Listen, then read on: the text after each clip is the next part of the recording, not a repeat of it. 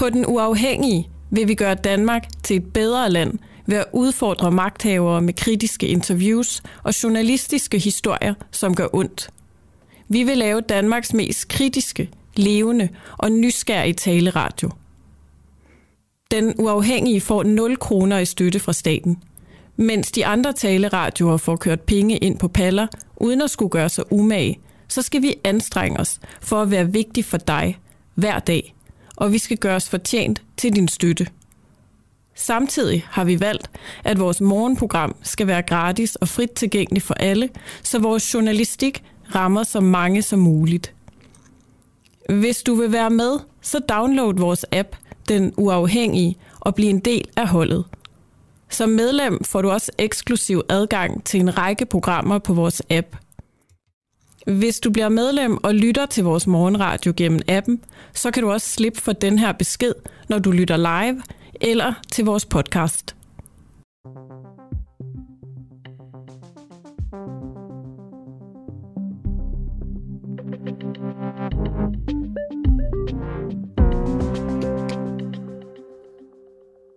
Godmorgen. Godmorgen. Godmorgen. Velkommen til uh, en uafhængig morgen her ved den uh, uafhængige. Det er Asger Jul og mig, Oliver Breum, der er bag mikrofonerne yes. i dag, og vi uh, lægger sådan set bare uh, stærkt ud, tænker jeg med, at uh, tale med Anders Puk uh, Nielsen, militærforsker ved Center for Maritime Operationer. Godmorgen, Anders. Godmorgen.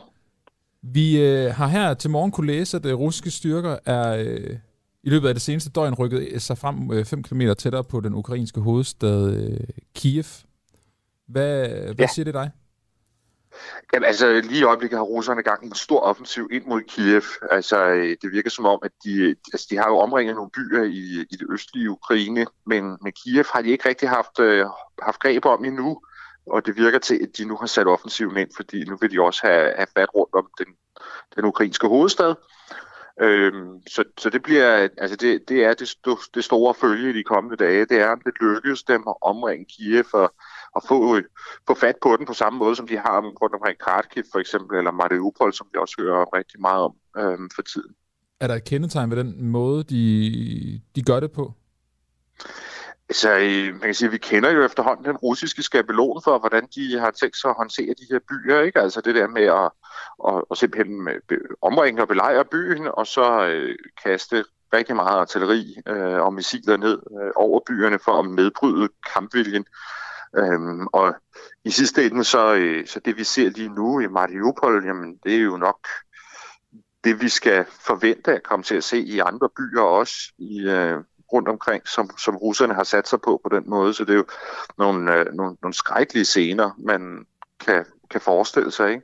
Jeg vil, jeg, vil, jeg vil dog sige, det, er jo, det kommer ikke til at være nemt for dem at sætte sig på Kiev på den måde, så det, altså det, det, det bliver sådan en, øh, en, en spændende ting at følge de kommende uger, om ukrainerne formår at afvise det her russiske angreb, fordi hvis, hvis russerne ikke får det i den her omgang, så tror jeg, det kommer til at blive svært for dem at gøre det efterfølgende.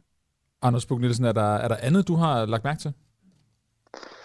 Øhm, altså, øh, ikke lige nu. Jeg synes, den her, øh, den her dels, øh, historien om, at russerne er begyndt på at, at bruge sådan en belejringstaktik, som, som jo langt hen ad vejen rammer de civile. Øh, det, det er sådan den ene del af det, og så det, at de nu prøver at få Kiev med i det.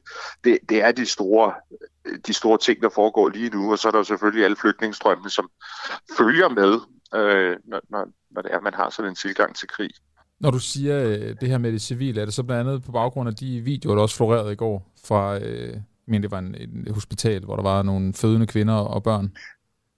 Ja, ja, men altså det, det er jo taktikken, ikke? Og, og russerne, de, de ser jo så, at ah, det, det, det, det var nogle andre, de havde lavet det op til en kaserne og sådan noget, ikke også? Og det vil de blive ved med, og jeg er helt sikker på, at vi kommer til at se flere af sådan nogle billeder, hvor de rammer øh, hospitaler og alle mulige andre civile bygninger.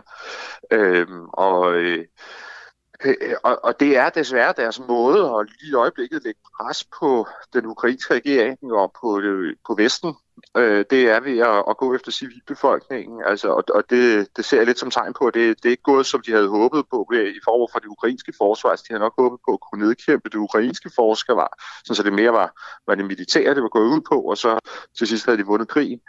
Øh, og det, det er ikke rigtig lykkedes, og så, øh, så i stedet for, så går det så ud over civilbefolkningen, fordi så kan man jo så prøve at presse Ukraine på den måde. Der har været meget frem og tilbage med de her humanitære korridorer i forhold til at få evakueret folk. Øhm, vi har så her til morgen kunne læse, at der i løbet af de seneste to dage er omkring øh, 100.000 mennesker, der er blevet øh, evakueret. Altså, hvordan står det til med dem?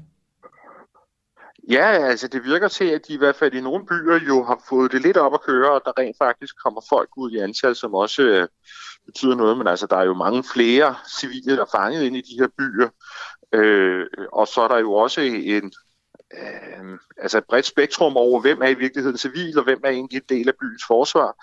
Øh, og man kan sige, det, de tjener jo sådan et dobbelt formål, de her humanitære korridorer, ikke? Altså, fordi dels så kommer der jo nogle, nogle civile ud, som så kan, kan måske kan få noget hjælp et eller andet sted, men, men det er jo også en del af det her med, at russerne bruger det til at lægge pres på Ukraine, at der så kommer flere flygtninge, som Ukraine skal forholde sig til. Øh, og endelig så giver det jo også sådan en form for carte blanche til, efter at de her humanitære korridorer har været der, så kan man så skyde endnu mere uh, tilfældigt rundt omkring i byen, fordi uh, russerne kan sige, at dem, der er tilbage, det må, det, det må være, det, det kan jo kun være krigere, fordi alle de civile var jo gået. Ja, de har fået chancen for, for at smutte. Jeg læste ja. her til morgen, og øh, jeg ved ikke lige, hvor jeg skal starte det her spørgsmål, hvis jeg skal være helt ærlig, men jeg læste, at, at Rusland anklagede Ukraine og egentlig også USA, for at have laboratorier, hvor de øh, vil få trækfugle, øh, gør det en del af et øh, biokemisk våben. Jeg tror, ja. ja, okay, du griner. Det er synes jeg, meget sigende måske, fordi det første, jeg gerne vil spørge dig om, det er, at, at det er overhovedet en ting, at, at fugle bliver et våben? Øh, nej, det tror jeg ikke. Nej. nej okay. ja, var det ikke også, det var sådan noget, det var et våben, der var særligt designet til at ramme russere? Var det ikke sådan, det var ud fra noget med, hvordan deres DNA var bygget op? Og jo, og så vil de bære nogle ja. sygdomme, og så ellers bare sende dem mod russerne, ikke? Men det, det findes ikke, jo. eller hvad? Nej, det findes ikke, nej. Okay. Jamen, øh, så er det jo en god det, trussel. Det, det, skram, det skræmmende perspektiv i det der, ikke? Altså, det er jo, at man godt kan forestille sig, at russerne lige pludselig øh, laver en eller anden ting, hvor noget kemisk, noget biologisk slipper ud, og de så kan sige, at det her det er en lækage fra, øh, fra et af de her laboratorier. Der kan I bare se, at vi havde ret. Øh, altså, fordi i, i den form, der kunne man godt forestille sig, at russerne måske faktisk kunne finde på at bruge mindre mængder af noget kemisk kampstof, for eksempel af noget biologisk kampstof, øh, simpelthen for at bevise den her pointe om, at, øh, at ukrainerne og CIA og sådan noget havde gang i det her, ikke? og, øh, og nu, nu kan man bare se konsekvenserne af det. Så det er jo det, der er den store frygt lige i øjeblikket, at, at kunne de finde på at iscenesætte sådan noget i den stil, ikke? Øhm, og det, det må vi jo så se, om, om de kan, men altså, øh, de, de har jo tidligere brugt kemiske våben i Storbritannien til, øh, i den skripalsag, der var der, ikke? så det er jo ikke noget, der ligger helt fjern fra dem at gøre det sådan i de der øh, små mængder der i hvert fald. Anders Bug Nielsen, når, når, øh, hvis vi sådan lige kigger lidt overordnet på, på de seneste uger, så synes jeg, der har været meget snak om, øh, har russerne brugt den bombe eller, eller den type missiler. Det er som om, de, de har rykket sig lidt over mod de her rygter om biokemiske våben fra den ene og den anden side. Nu handler det også lige pludselig meget om, om civile mål. Altså, er vi på vej ind i en ny fase eller en ny type krig? Jeg vil sige, at vi er i hvert fald kommet ind et sted, hvor russerne virker til at have kendt, at hvis de vinder det her krig, den her krig, så er de nødt til at være enormt brutale. At de kommer ikke til at lykkes med en, en tilgang, som er skånsom over for øh, civilbefolkningen. Og det har de så, nu har de så skruet meget op for brutaliteten i det. Øhm, og, og så på den måde er vi over i en, i en ny fase. Ikke? Øhm, russerne har, altså det, det man dog hele tiden også skal huske, det er, at alt det, der sker, det er også nødt til at passe ind i en russisk fortælling om, hvad meningen er med krigen. Øh, og det er også derfor, jeg har, jeg har ret svært ved at se for mig, at de skulle bruge kemiske våben i større omfang, for eksempel, eller smide en atombombe eller sådan noget, fordi det vil være ekstremt svært at forklare. I en, altså det, det passer slet ikke ind i den politiske fortælling, russerne har om, hvorfor de er i, øh, i Ukraine. Så der er nødt til at være en eller anden kobling der. Øhm, men, men sådan i mindre omfang, som jeg sagde, så kunne man måske godt forestille sig det, fordi så kunne de sige, der kan I bare se, at øh, ukrainerne gjorde det her, og det var sørme godt, at vi kommer og, øh, og redde dem, fordi det var der nogle sindssyge nogen, der sad i Ukraine, der kunne finde på at have sådan nogle laboratorier. Ikke? Altså, så på den måde, men man skal hele tiden tænke det ind i den kontekst, det også kan give mening i den politiske fortælling i Rusland. Nu ved jeg godt, at krystalkugler og, øh, og krigsførsel måske ikke øh, hænger sådan super godt sammen, men, men er det næste, vi ser i krigen, vil, vil det være, at de går ind i byerne, og vi begynder at se, se krig derinde? Nej, det tror jeg faktisk ikke, fordi øh, altså, krig inde i byerne er enormt svært. Og, og det øh, erkendte russerne jo også meget tidligt i det her. Hver gang de stak, altså hver gang de kørte ind i, i det bebyggede område, så var modstanden meget stor. Så jeg tror, at det vi kommer til at se, det er nogle langvarige belejringer, øh, og hvor, øh, hvor russerne simpelthen bare bomber byerne øh, sådan stille og roligt. Og så noget, det kan jo tage rigtig lang tid. Altså byer kan, nu, nu større byerne er, nu længere kan de holde, de kan holde ret lang tid. Øhm, så jeg tror godt, vi kan se, se frem imod sådan en, en langvarig pression, og det er jo også derfor, at russerne enormt gerne vil ind og sidde på Kiev. Hvis det er taktikken, at man på den måde i virkeligheden skal sulte ukrainerne ud og bombe dem øh, til, til underkastelse, jamen altså, så er man nødt til at komme ind og, og også få fat på hovedstaden og gøre det samme derinde, for ellers så virker det ikke rigtigt. Øhm, men, men jeg tror, det er, jeg tror, det er simpelthen er taktikken nu, og så kommer det jo så til at være en lang, langvarig ting. Tak for den analyse, Anders øh, Puk Nielsen. Velkommen. Og god dag, ikke? Lige måde. Militærforsker ved Center for Maritime Operationer. Yes. jo helt forfærdeligt derovre. Der er også lige et par, øh, et par, et par ting at, at sige om Mariupol, altså ja. den her by, hvor det er helt slemt jo. Øhm, der er faktisk en, der er jo ikke så mange, jeg ved ikke, om du har lagt mærke til, der er ikke så mange øh, videoer og billeder, der egentlig kommer ud derfra. Nej. Øhm, men der er en fotograf derinde fra nyhedsbruget Associated Press, øhm, som har taget nogle billeder, jeg, jeg kiggede på dem på TV2, det kan man jo gøre, hvis man vil, men, men det er helt forfærdeligt, og han siger også her, og man kan se det også, der ligger lige i gaderne, simpelthen, at ja. der ikke er blevet samlet op. Man så jo også billeder af folk, der blev puttet ned i massegrave, mm. fordi man ikke kunne begrave dem alle sammen. Øh, folk går grædende rundt i ruinerne her, øh, og de øh, begynder at plyndre de få butikker, der stadigvæk har noget mad. Og folk kommer op og slås ud foran butikkerne for, altså, og for mad. For at få mad, simpelthen. Ja. Så det ja. er lidt øh, øh, situationen der, det er jo selvfølgelig fuldstændig, øh, fuldstændig vanvittigt, hvad der foregår øh, i, øh, i den by. Heldigvis øh, er der jo andre steder, hvor man øh, får folk ud af byerne, inden det her sker. Ikke? Ja, det kan vi der, Det er jo det. Øh, og der er de seneste to dage øh, er der blevet evakueret 100.000 mennesker. Ja. Øh, et par andre små, altså skal jeg lige tage et par små øh, øh, nyheder om, øh, om, om konflikten derovre. Rusland har forbudt eksport af hvede, ru og korn og byg og majs og sådan nogle ting øh, frem til 39. august. Simpelthen for at være sikker på, at man kan brødføde sin egen befolkning Aha. alle de her sanktioner og sådan mm. noget. Ikke? Øh, så vi kommer ikke til at få noget derfra. Jeg tror ikke, vi vil have det lige nu. Det er sådan noget andet.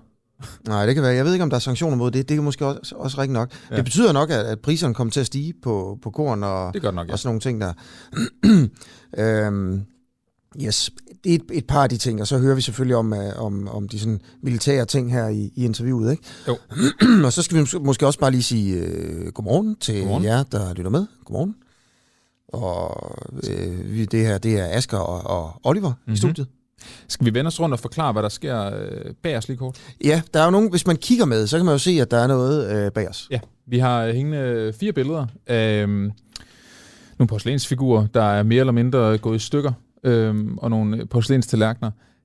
Det er præcis det kunstværk, som Horsens Kunstmuseum ikke vil have udstillet. Lige præcis. Det er jo altså et totalt kontroversielt, og spørgsmålet er jo her, øh, bør man lukke ned for for kunstudstillinger, bare fordi det er en med en russisk baggrund, der har lavet den. Ja. Og det burde jo være et absurd spørgsmål at stille egentlig, men det er det ikke. Ikke i de her tider. De her to øh, søstre, der har, har lavet den, Natalia og Maria, de, øh, øh, de, er, øh, delt, de har delt statsborgerskab. De er både tyske og øh, russiske. De har ikke boet ja. i Rusland i, i mere end 30 år. Er, har udtrykt sig øh, negativt af anti-Putin. Men øh, det er ikke nok til, at, øh, at Horsens Kommune har sagt til Horsens Kunstmuseum, at det der, det kan I ikke ja udstillet. Vi kan mærke, at vi er ikke helt færdige med den historie. Det er også derfor, at vi øh, senere i det her program skal tale med en anden russisk kunstner, der hedder Sergej Prokofiev, øh, som, øh, som var, egentlig var udsat for det samme. Altså han udstillede på Charlottenborg, det var så i København, øh, og han er imod krigen og sådan nogle ting. Men han fik sit kunstværk fjernet, også bare fordi han var russer. Ja. Men så begyndte de at tænke sig om, og så kom han tilbage så igen. Så kom han tilbage igen. Okay, jeg skal ind og se det i morgen. Skal du det? Jeg skal ind og se kunstværket, det bliver jeg nødt til. Hvad, hvad er det for? Hvad er det? Jeg har fået ved, det er en uh, lyseinstallation med noget lyd også. Mere okay. ved jeg faktisk ikke. Det skal vi heller Nej. Så øh, det er jo også spørgsmålet. Hvis der skulle være at nogen af jer derude, der lytter med, som tænker, jamen det er da en god idé at få fjernet de der russere øh, fra kunstudstillingerne nu her, øh, fordi det sender et forkert signal eller et eller andet, så skriv endelig ind, ind. til os. Ikke? og skriv på Facebook, på Facebook nede i kommentarsporet, eller på sms'en. Ja, 1245, det er jo AH. Ja. Eller besked. Og så er der også mange, der ligesom har skrevet her, hey, jeg dækker I kun krigen og sådan noget. Nej, Nej det gør vi ikke. Vi, vi dækker også andre ting. Det gør vi. Så der kommer en masse andet i dag også. Det gør det nemlig. Men jeg synes faktisk, at næsten vi skal øhm, blive ved Horsens, Asger. Øhm, vi skal nemlig til ja. en historie, der øhm, der handler om øh, dig, Anna-Maria øh, Krevskaya. Mm. Godmorgen. Godmorgen. Godmorgen. Sagde jeg det efternavn helt forkert? Ja, bare, bare sige Hansen. Det er også min efternavn, og det er nemmere at sige. Det, ja, det er rigtigt, det er nemmere for mig i hvert fald. Vil du ikke lige selv prøve at sige dit, dit russiske efternavn? Bare lige så vi har styr på det. Anna Maria Krajewska. Krajewska. Okay.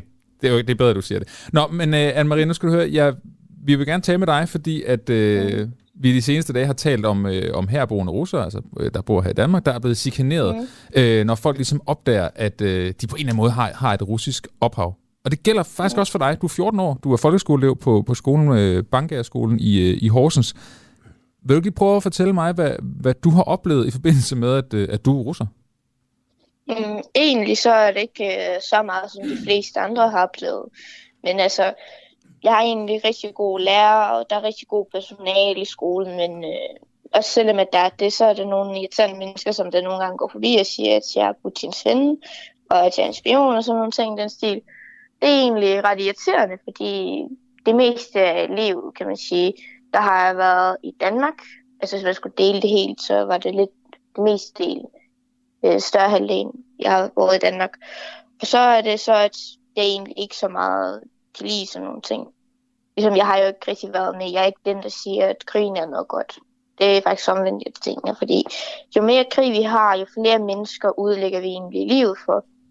Og jo værre gør vi vores fremtid egentlig. Fordi disse mennesker, som der har det lidt dårligt med det, de kommer jo også til at leve videre og skulle fortælle til deres børn, som der så også kommer til at vide om det her. De kommer også til at forestille sig, hvordan det var for deres forældre og sådan noget. Men Anne-Marie, du, du er 14 år gammel. Synes du, at du har et behov for at fortælle, at du er imod krigen nede i Ukraine? Altså, er det, er det sådan noget, du siger til dine, dine klassekammerater? Ja, nej, det, det er bare noget, som de har spurgt mig om, og så havde jeg bare svaret det. Men altså, det er bare egentlig det, jeg tænker, at der er brug for. Så sådan, Men du man bliver, ved, at, øh, at man ved, at øh, nogle teenager også har det sådan imod det du bliver kaldt øh, Putins ven og, og spion og så videre, og det, det har du så lige understreget. Det er du ikke. Det behøver du næsten ikke engang understrege, Marie. Det, tror- det tror jeg godt, vi vidste. Men, men øh, er er det, hvad med sociale medier, Facebook og sådan noget? Oplever du også noget der? Jo, jeg, jeg følger egentlig rigtig meget godt med, hvad der sker i sociale medier. Heldigvis er det ikke noget som sådan hate mod mig selv, fordi jeg er ikke den, der siger det sådan rigtig meget til Rusland af. Men jeg følger jo også med andre mennesker, som der så gør det. Og de ender så med at have en rigtig kæmpe masse hate og sådan noget, det stil. Anne-Marie, hvordan, jeg kunne godt tænke mig at høre, hvordan I generelt på skolen har, har talt om, om krigen nede i Ukraine. Øhm, og, og også med lærerne i klasselokalet og sådan noget. Hvordan har, hvordan har I gjort? Altså, elever, de forstår, i hvert fald i min klasse, så forstår de godt, at jeg ikke er en, der har med på det. Og de forstår også godt, at de fleste af russerne ikke rigtig gider det her. De er egentlig rigtig forståelige her i skolen. Det er de. Og hvordan har lærerne ligesom øh, hjulpet dig, når du har oplevet det her med at blive kaldt Putins ven og, og russisk spion? Altså, de har givet mig ekstra hjælp, de har kigget sådan ekstra godt på, hvordan jeg har det. De har kommet forbi sådan og sagt, hvordan har du det, og sådan noget den stil, og det var rigtig dejligt egentlig. Og dem, der har kaldt dig det, har vel forhåbentlig også fået at vide, at det skal de ikke gøre, eller hvad? Ja, desværre så kender jeg ikke navnet på dem eller noget, men hvis jeg finder noget ud af et eller andet, så har min lærer sagt, at hvis du finder et eller andet øh, ud af det, så bliver du nødt til at komme til os, og så skal vi nok få det ordnet. Og det er dejligt fra deres side af. Anne-Maria øh, Hansen, og så vil du Krivskaya? Nej. Jeg vil jeg sige det. Beklager. Jeg skal nok øve mig lidt på det russiske. Prøv Tak fordi du var med og gad at fortælle om, øh, om hvad det er, du oplever i, i folkeskolen, alene af den grund, at du har, har russisk øh, baggrund. Mm. God morgen og god fredag, ikke? Tak. Hej. Mm. Ja. Så øh, Putins ven. prøv at- det er jo, øh, ja, det overrasker det dig, det her, hvor, hvor øh, hvordan man på en eller anden måde kaster sig over folk, eller nogen kaster sig over nogle folk, fordi at de her mennesker har en eller anden russisk altså baggrund. Lige når det kommer til børn, så overrasker det mig faktisk ikke. Jeg Nej. tænker, at det, de kan være modbydelige. Okay. De kan lynhurtigt opfange ting, hvad der er voksne taler om, og høre noget om, at Putin er dum, og så er der et rygte Ja. ja. om, at Anne-Marie er hun lidt fra Rusland, og sådan Ja, ja, noget. ja. Det tænker jeg går lynhurtigt. Øhm, Det er mere det med, når de voksne gør det. Altså, at det, der, der kommer det bag på mig. det med, at- de ikke vil udstille de russiske kunstnere og, Ja. øh, og ændre navn på, på russiske navne, der jo egentlig ikke har noget med Rusland at gøre, det er bare et navn. Altså, fjerne drinks, der hedder noget med Moskva ja. eller Rusland, ikke? Jo. Det synes jeg er underligt. Det må jeg okay. Det kan jeg ikke se, hvad det, hvad det skulle hjælpe. Jeg vil bare lige nævne, at vi har et interview i næste time med øh, Rasmus Stocklund, der er udlændinge- og integrationsordfører for Socialdemokratiet, øh, til en snak om det her med, hvordan vi behandler øh, de flygtninge, der kommer fra Ukraine.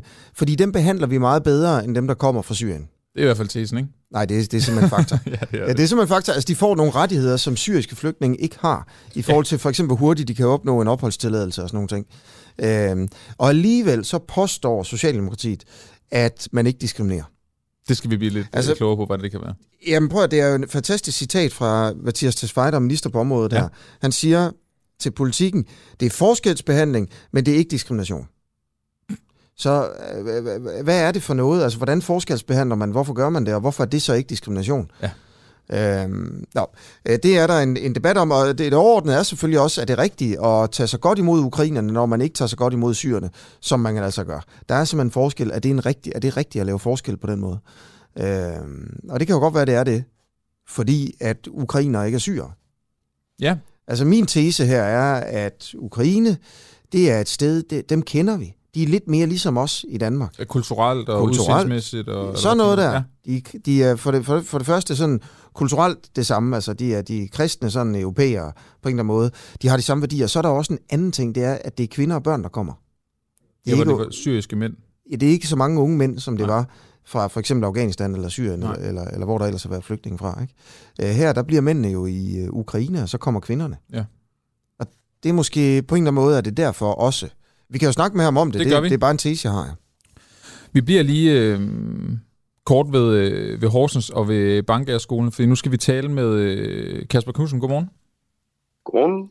Vi har lige øh, talt med 14-årige Maria, som øh, er elev på, på din skole, 14 år gammel, ja, som sagt. Og hun er, har også lige fortalt, at hun er blevet kaldt blandt andet øh, russisk spion og, og, og Putins ven af andre elever på, øh, på skolen. Ja. Kom det bag på dig? At øh, du har elever, der, øh, der gør det? Ja, det kan man sige. Jeg synes, øh, jeg synes vi, øh, vi er et skole, der behandler hinanden ordentligt. Og øh, det er det, et værdireelt sæt, vi står på. At vi behandler alle med, med respekt og ligeværd. Det er også det, der er vores opgave, at få børnene til at behandle hinanden med respekt og ligeværd. Så det kommer bag på mig. Ja, for det er jo så ikke gået så godt lige med den opgave lige, lige i det her tilfælde. Har du noget bud på, hvorfor det er sket? Jeg, jeg har ikke nogen bud på, hvordan og, hvor, og hvorfor det er sket i den her konkrete sag. Men jeg tænker sådan helt overordnet, så er vi som skole selvfølgelig opmærksom på, at, at det er en anderledes verdenssituation, eller en anderledes situation for, for øh, børn og voksne i Europa. Så vi har en opgave i at skal, skal hjælpe dem med at forstå og tage hånd om hinanden, tage hånd om en frygt, der kan ligge, øh, hjælpe dem med nogle spørgsmål, som vi eventuelt kunne have. Men du, du siger, I er, I er opmærksomme, men I, I har jo så Anne-Maria i, i skolen, som I, I jo godt ved, gætter jeg på, har russisk ophav. Altså, kunne I ikke så have været endnu mere opmærksom på hende? Altså, det, jeg tænker bare tanken til, at oh, vi, har, vi har her en, en pige på 14 år, der har russisk ophav, og så til, at det kan godt være, at der er nogle børn, der finder det, hvor mobil den er, at det er sjovt at drille hende med. Har I så været opmærksom nok på det? Ja, det synes jeg faktisk, vi har. Men, øh, men vi kan jo ikke, man kan sige, man kan ikke, vi kan ikke fjernstyre børn, og det er vi heller ikke interesseret i. Men, men altså, øh, vi, vi har stillet, øh, øh, gjort lærerne klar på, at øh, der er noget, vi skal være opmærksom på.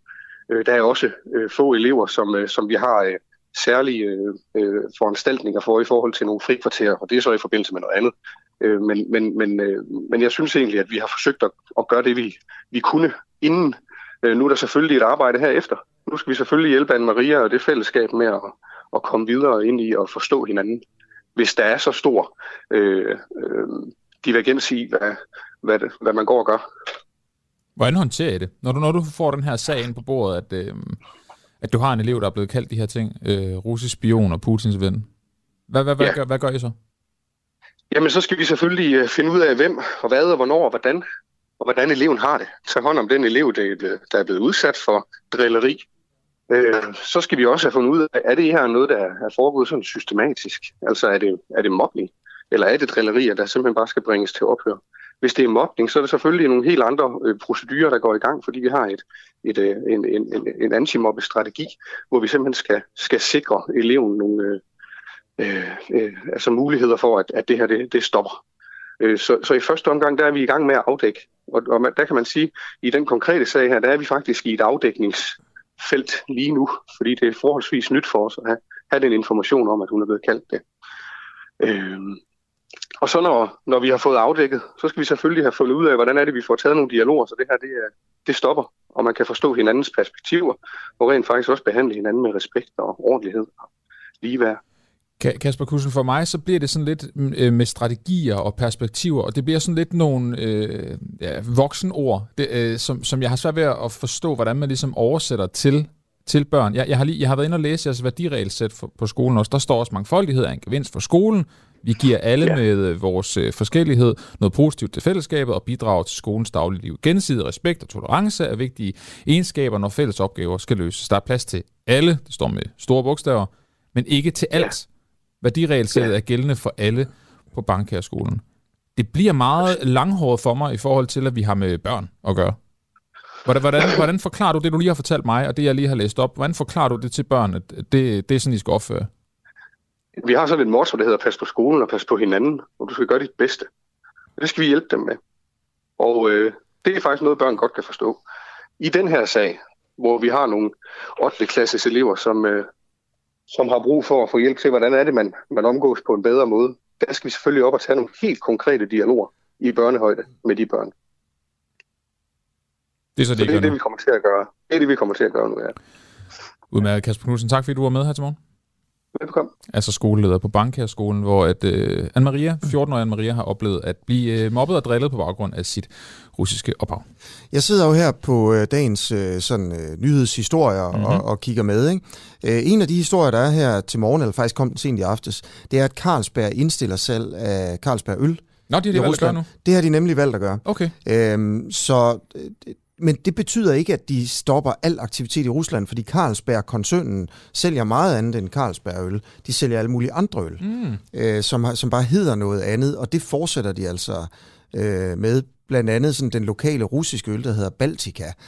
Øh, men selve Carlsberg-øllen stopper altså. Så de kan ikke få probably the best beer?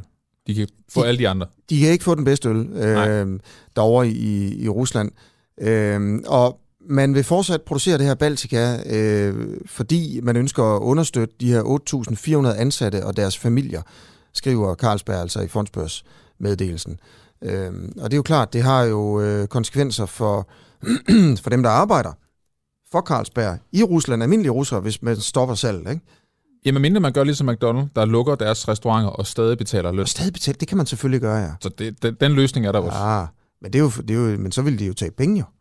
Jamen det gør McDonald's. Så, så, vil det, så vil det koste penge at gøre det rigtigt. Ja. Det er Carlsberg så ikke interesseret i på den måde der. Ikke nu. Øhm, det er øh, ikke noget, der hurer den ukrainske ambassadør øh, Vydonjek øh, Mikhailo i Danmark. Nej, okay. Nej, fordi at der er jo den her debat om, og det helt store spørgsmål er jo, spørger alle danske virksomheder stop med at have aktivitet i Rusland? Det koster penge, ja. men måske vil det hjælpe en lille smule, fordi at det vil gå ud over den russiske økonomi, og så vil Putin komme under yderligere pres for at stoppe krigen hurtigere, end han ellers vil. Og det er jo ligesom dealen her. Der er både Carlsberg gør det jo, og gør det stadigvæk. Øhm, Rockwool gør det, Danfoss gør det. Det er bare nogle af dem. Må jeg være lidt kynisk? Ja. Er der ikke også branding i det her? Øh... Kunne det ikke være en fordel, at man som firma går ud og siger, vi har intet med Rusland at gøre længere. Laver McDonald's. Altså på den måde virkelig tage afstand. Er der ikke noget, får man ikke noget goodwill? Er der ikke en, der går ned og køber en sixpack Carlsberg, hvis det er sådan, de går ud? Og, altså er der ikke noget, jeg ved godt, det er kynisk at bruge krig på den måde, men øhm, jeg kan ikke lade være med at tænke, at man kan vende til en fordel. Ja, man kan vende til en fordel. Men så skal man til at finde ud af, hvad, hvad, hvad, hvad er det værd, ja. at man får den overskrift en, en formiddag, at nu stopper man med, med at lave noget i Rusland. Altså er det det værd, som det koster? Ja. Øhm, der er, øh, det, det, det, apropos det der, Carlsberg øh, donerer jo så samtidig også nogle penge til nødhjælp i Ukraine, 75 millioner kroner. Øhm, så ambassadøren der, det er bare lidt interessant, han er altså ret vild. Øhm, han siger, at Carlsberg burde lukke det hele. Ikke? Sådan. Altså, det er for dårligt, det der. Og det, alle de andre firmaer burde også lukke. Altså, nu nævnte jeg det før, Danfoss, Rockwool og alt muligt andet. Stop med det samme, siger han.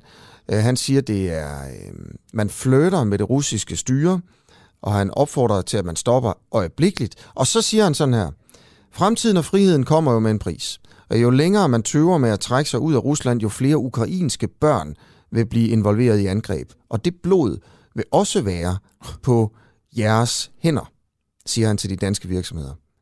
Og det er altså ambassadøren i Danmark, der siger, at de virksomheder, der stadigvæk er i Rusland, de har blod på hænderne. At de har børneblod på hænderne. Voldsomt. Ja, det er det. Men altså, det er jo, for sådan en ukrainer er det hele jo rimelig voldsomt, ikke? Altså, jo, jo.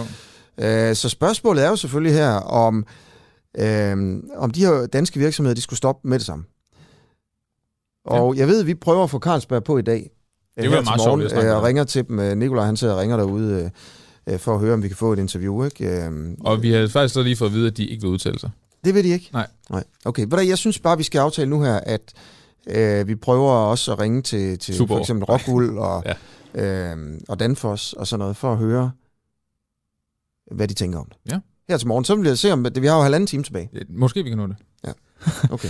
Asger, øh, vi skal til et indslag, som, øh, som jeg har glædet mig lidt til, for du ved ikke rigtig, hvad der skal foregå. Nej. Hvordan har du selv med det? Jamen, det har jeg fint med. Nå, det, det kan godt. godt øh, vi skal snakke om, om en øh, kampagne, der er kommet fra øh, Sundhedsstyrelsen. Den blev øh, vist i, øh, i tv i, i sidste måned, og jeg synes sådan set, vi skal starte med at spille de to klip, der er med fra, øh, fra kampagnen. Ja, skal vi starte med Fætter Andreas? Ja, det har vi kaldt den. Vi siger, hvad? Ja, det er, hvad vi siger. Den var der klokkeklar på hovedpæn. Nu skal du ikke næseprøve på at snyde. Pisse er mig i øret. Du bliver altid så selvisoleret, når du taber. Det er dig, der altid fører de der værnemidler og smittekæder af. Jeg følger bare restriktionerne. Antigamer. Hvad kaldte du mig? Skal vi lufte ud? Slap af, det er din lyntest. Ja. Vi har et kort klip mere. Ja. Du godt Hvad få der foregår i det her? Jamen, det vil jeg godt høre, hvad du tænker. Hvad Okay. tror du, der foregår? Jamen, jeg, jeg har set nogen... Øh, øh, øh, jeg ved, det handler om Sundhedsstyrelsen, mm-hmm. og Mhm. den måde, altså de laver sådan nogle kampagner, hvor man, øh, hvor de bruger penge på, øh, på noget, altså sådan efter coronakrisen, Ja. egentlig, ikke? Altså, som, men jeg kan ikke rigtig decifrere sådan præcis, hvad det handler om. Nej, så prøv at spille. Vi har klip mere. Undskyld, jeg tror simpelthen, I har glemt os lidt herover. Okay. Vi har aldrig rigtig fået vores omikron. Er I sikre på, at jeg har bestilt omikron? Ja, vi har også bestilt en delta. Den er heller ikke kommet, så... Undskyld, det er simpelthen en kæmpe sovnenedlukning fra vores side. Er I bare helt isoleret, eller hvad? Så så, virolog på, skat. Hør her, skal jeg ikke hente to glas boosterstik til jer to på husets regning? Det tror jeg vil klæde dig. Må jeg smage noget af din manglende lugtesans? Nej. Okay, så det er, det er videoer her, der bare er sådan, øh, der, der gør lidt, øh, der prøver at være lidt morsomme øh, og sådan behandle hele den her coronakrise lidt let, efter det hele er stoppet. Ja. Altså, og, men det er det offentlige, der bruger penge på det, ikke? Det er det. Øhm, det jeg tænker, det er, man har lavet inde i Sundhedsstyrelsen en aftale med et eller andet reklamebyrå, Mm-hmm. som ligesom sådan siger, hvor man har lavet en stor aftale, hvor siger, hele et eller andet 2020, der, der laver vi en aftale om, at I skal producere 30 reklamer. Og så, øh, så efter 20 reklamer, så er epidemien bare færdig. Der er ikke rigtig flere grund til at lave flere reklamer øh, og oplysningskampagner. Og så finder man bare på et eller andet pjat. Eller et eller andet, fordi Ja. det virker totalt latterligt. Jeg er enig. Det er ja. Det første, mener jeg, er fra en badmintonhal, det andet er fra en restaurant, Ja. hvor man så har puttet alle de her øhm, corona over ind. Kampagnen den hedder, det bliver godt at tale om noget andet. Men det er da også fint. Giver det mening for dig? Altså, at hvad? At det er godt at tale om noget andet? Eller ja, så i man- forhold til kampagnen og det, de siger. De Nej. bruger en masse Ja, ja, men, corona-udtryk altså, i deres hverdag. For jeg har det jo på den måde der, at jeg synes, at jeg kan ikke forstå, hvorfor det offentlige skal, altså hvorfor man skal betale skat for, at der bliver lavet så meget. Nej. Altså det er jo i bund og grund bare folk, der sådan går på arbejde og øh, betaler halvdelen af, hvad de tjener i skat, og så dem, der sådan ligesom skal forvalte pengene, så laver de sådan en video. For mig giver det ikke nogen mening. Men du, så du kunne godt finde ud af ikke at tale om corona? Ja, Inden... ja, altså det ved jeg forstår ikke. Altså, det er jo meget skægt og sådan, men altså det skal man jo ikke Ja, okay. altså, have øh, det offentligt til. Ja, altså det er jo, det er jo latterligt. Det er det, Ja, hvad jeg tænker. Nu jamen, spørger du jeg- bare, hvad jeg tænker. Ja, og det er også derfor, jeg, jeg vil gerne høre det. Kan, øh, Asger, nu vil jeg godt høre dig. Hvad tror du, det kostede? Øhm, jamen, prøv at, altså jeg har det princip, at jeg nægter at lyve i radioen, ikke? og jeg mener, at der var nogen på redaktionen, der sad og sagde 3 millioner. Ja. Er det rigtigt? Lidt mere. Okay. 3,2. 3,2 millioner. Vi har øh, søgt agtindsigt i produktionsomkostningerne, og kan så fortælle, at der er brugt øh, 1, lige knap 3 millioner kroner på øh, selve kampagnevideoerne. Så har Sundhedsstyrelsen derudover budgetteret med næsten 2 millioner kroner til at øh, indrykke de her kampagner i fjernsyn og andre medier. Potentielt så rammer vi altså op på, på 3,2 millioner. Ja. For at fortælle dig, at du skal... Tale om noget andet end corona. Ja, bliver det ikke godt for dig? Jamen altså... Ja, ja, men det er jo så, jamen det er jo så sådan, det er. Altså, man, man kan sige, hvad det vi gør ved det, er så ligesom at finde ud af, altså, at det her spilder penge. Ikke? Ved du hvad, det jeg godt gad at øh, spørge faktisk både Sundhedsministeriet og Sundhedsstyrelsen om, det er, om de virkelig ikke tror, at vi selv kunne finde ud af det uden den her kampagne. Ja. Udfordringen er bare, at øh, da vi hiver fat i Socialdemokratiets sundhedsordfører Rasmus Langhoff, om han vil øh, stille op og svare på nogle af de her spørgsmål ja. om, øh, om pengene til kampagnen og, og brugen af den, så siger han, hiv fat i Sundhedsstyrelsen. Ja. Så det gør vi. Og de? Så siger de, vi ønsker ikke at stille op. Nej. Og sådan er det bare. Ja. Øh, vi fik her på den øh, uafhængige, den her agtensigt i det, i det sene efterår, for at finde ud af, hvor mange penge de altså har brugt på den, øh, den kampagne. Dengang så var der tale om, at øh, ja, de generelt havde et, et kæmpe stort budget til, til de her. Og så har jeg sidder faktisk med den i hånden, ja. agtensigten, hvor vi ja. kan se, øh, se nogle af de her beløb. Skal nu have vi to, jeg synes, vi to har været rimelig enige om indtil videre, at øh, det er måske ikke lige den her kampagne, der gør, jeg har ikke tænkt eller talt om corona i jeg ved ikke, hvor lang tid. Jeg er meget ligeglad Nej. med det. Jeg ja. får stadig besked om, hvor mange smittede der er hver dag, og jeg er ligeglad. Ja. Det må simpelthen indrømme. Er der stadigvæk de tal? Jeg får hver dag på min telefon, så sørger TV2 for at lige at vide, uh, i dag er det 16.000. Nå. Okay. Og jeg er, jeg skal have stået det fra, faktisk. Ja, ja. Nå, men... Det undrer mig, at der er så mange, der bliver testet. Stadigvæk. Det forstår jeg ikke. Hvem er det, der går Hvornår du sidst testet? testet? Sådan omkring jul eller andet. Ikke? Ja. ja. jeg tror også, det er samme for mig. Måske ja. en gang i januar. Nå, men prøv at det er jo så interessant, at det er, den her kampagne kan jo måske rent faktisk, altså det er bare fordi vi to ikke er blevet ramt, kan det godt mm. være, at der er nogen, der er blevet ramt. Så det har vi sendt vores reporter... Altså ramt, øh, hvad mener du? Jamen, øh, har hørt kampagnen og tænkt, det er da rigtigt. Jeg, skal, ja. jeg snakker da for meget om corona. Ja. Jeg skal da stoppe med det. Det er rigtigt. Der er ingen grund til det længere. Det er jo det, mm. kampagnen gerne vil minde os om, ikke? Ja. at der er andet at snakke om. Og vores reporter, Christian Henriksen, han lavede sig i sidste måned en vokspop, hvor han øh, netop spurgte folk på gaden, om de er glade for ikke at skulle tale mere om corona, og om budskabet i, øh, som budskabet i kampagnen lød. Er du glad for, at øh, vi ikke længere behøves at tale om corona? Øh, ja, jeg synes stadig, vi taler om corona, men øh, det ville da være dejligt, hvis vi ikke skulle tale om corona. Men du har glæden ved, at epidemien er ved at være slut? Ja, bestemt. Øh, er det fordi, du har set kampagnerne? At hvad? Sundhedsstyrelsen har, har lavet sådan en række kampagner om, at vi skal være, huske at være glade for, at vi ikke længere behøver at tænke på epidemien, pandemien. Det er ikke derfor, du er glad? Nej, jeg har ikke set de kampagner. Tror du, du vil være gladere, hvis du havde set de kampagner? Eller har du nået dit max? Jeg tror, jeg har nået min max for kampagner fra uh, Sundhedsstyrelse og så videre. Okay, for dit andet spørgsmål, jeg gerne vil spørge om, er, om du synes, at det er vigtigt, at der bliver brugt skattekroner på kampagner, der fortæller os, at vi skal være glade for, at epidemien er slut? Nej, det synes jeg ikke er vigtigt. Jeg synes, der er andre ting, der er vigtige at fokusere på. Hvorfor er det ikke vigtigt? Jeg tror, vi er, jeg tror i hvert fald, jeg er træt af at blive pålagt nogle, nogle ting på den måde, og nogle, få fortalt, hvordan jeg skal agere, og hvad jeg skal, hvad jeg skal gøre i de her situationer. Og den, især den pandemi, vi har været i nu, øh, på den måde tror jeg, jeg har fyldt ret meget op med budskaber, der fortæller mig, hvad, hvordan jeg skal agere. Er du glad for, at øh, vi ikke længere behøves at tale om corona? Ja. Er det fordi, du har set kampagnen? Nej. Hvilken kampagne?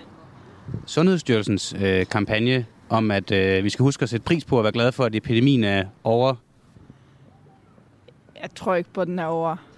Jeg tror ikke på, at den er over. Nej. Så du... Men jeg synes, det, jeg synes, det er dejligt, hvis det at tale til mig om det. Ja, så du er faktisk glad for, at Sundhedsstyrelsen har brugt penge på at lave en kampagne, der fortæller os, at vi skal være glade for, at epidemien er over? Nej.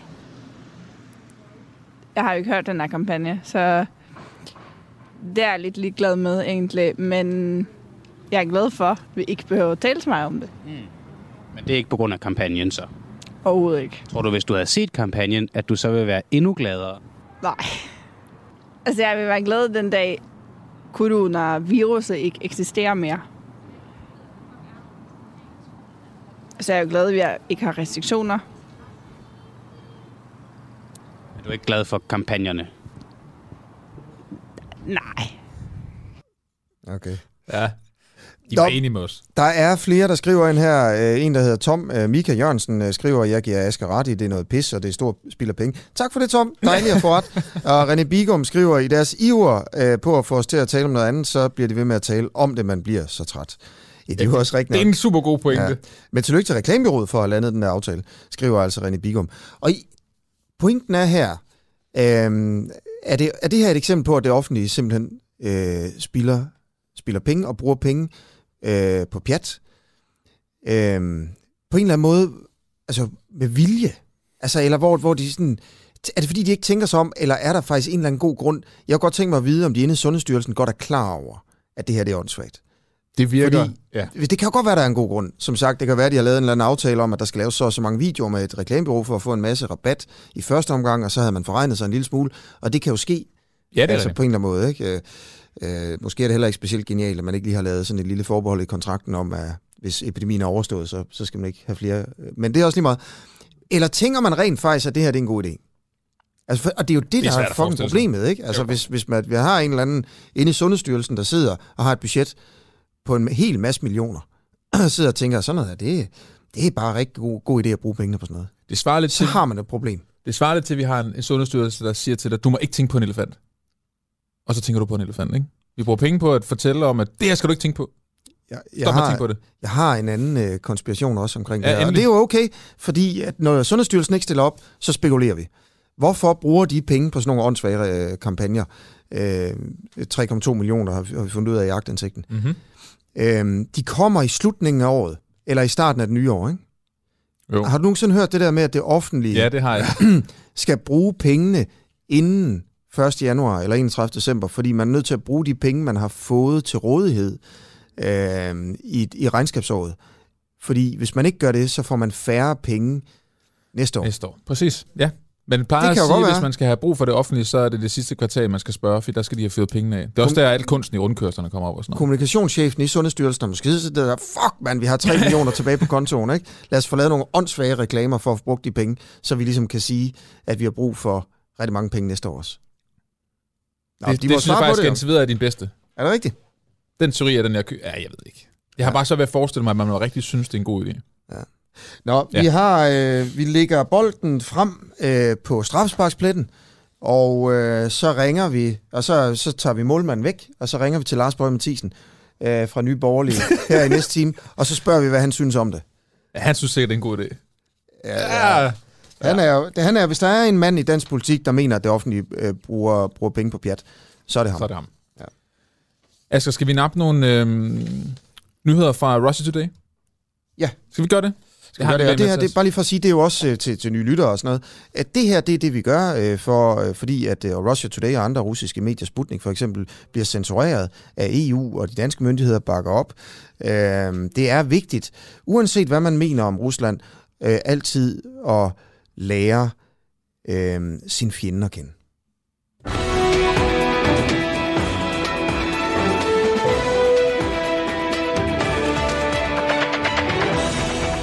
Moskva stiller øh, betingelser for Putin-Zelensky-forhandlingerne. Samtaler mellem de russiske og ukrainske ledere bør ikke være et møde for mødets skyld, har den russiske udenrigsminister Sergej Lavrov sagt. Det kan være et behov for direkte samtale mellem Vladimir Putin og den ukrainske leder Volodymyr Zelensky, og den russiske præsident er klar til at deltage i sådan forhandlinger, men det vil kræve en vis forberedelse, har udenrigsminister Sergej Lavrov fra Rusland sagt. Vi har i dag bekræftet, at præsident Putin ikke afviser ideen om et møde med præsident Zelensky, sagde Lavrov efter, at det vanskelige samtaler med den ukrainske udenrigsminister Dmytro Kuleba i Antalya i Tyrkiet torsdag. Han sagde, at han mindede sine ukrainske modpart om, at Putin og Rusland er altid klar til at mødes, hvis vi kan opnå en vis mere værdi og løse problemet. Moskva ser dog ingen nytte i at mødes, blot for at mødes, påpegede ministeren. Og Moskva angreb øh, sin nabo i slutningen af februar efter en syvårig standoff over Ukraines manglende gennemførelse af betingelserne i Minsk-aftalerne og Ruslands endelige anerkendelse af Donbass-republikkerne i Donetsk og Lugansk. Og de tysk og fransk mailede protokoller var blevet designet til at regulere de her regioners status i den ukrainske stat. Det var altså derfor, at man angreb. Og Rusland har nu krævet, at Ukraine officielt erklærer sig selv som et neutralt land, der aldrig vil slutte sig til den amerikansk ledede NATO-militærblok. Og Kiev insisterer på, at den russiske offensiv var fuldstændig uprovokeret. Øh, og Kiev har altså også afvist de her påstande om, at den planlagde generobre de to øh, republikker med magt.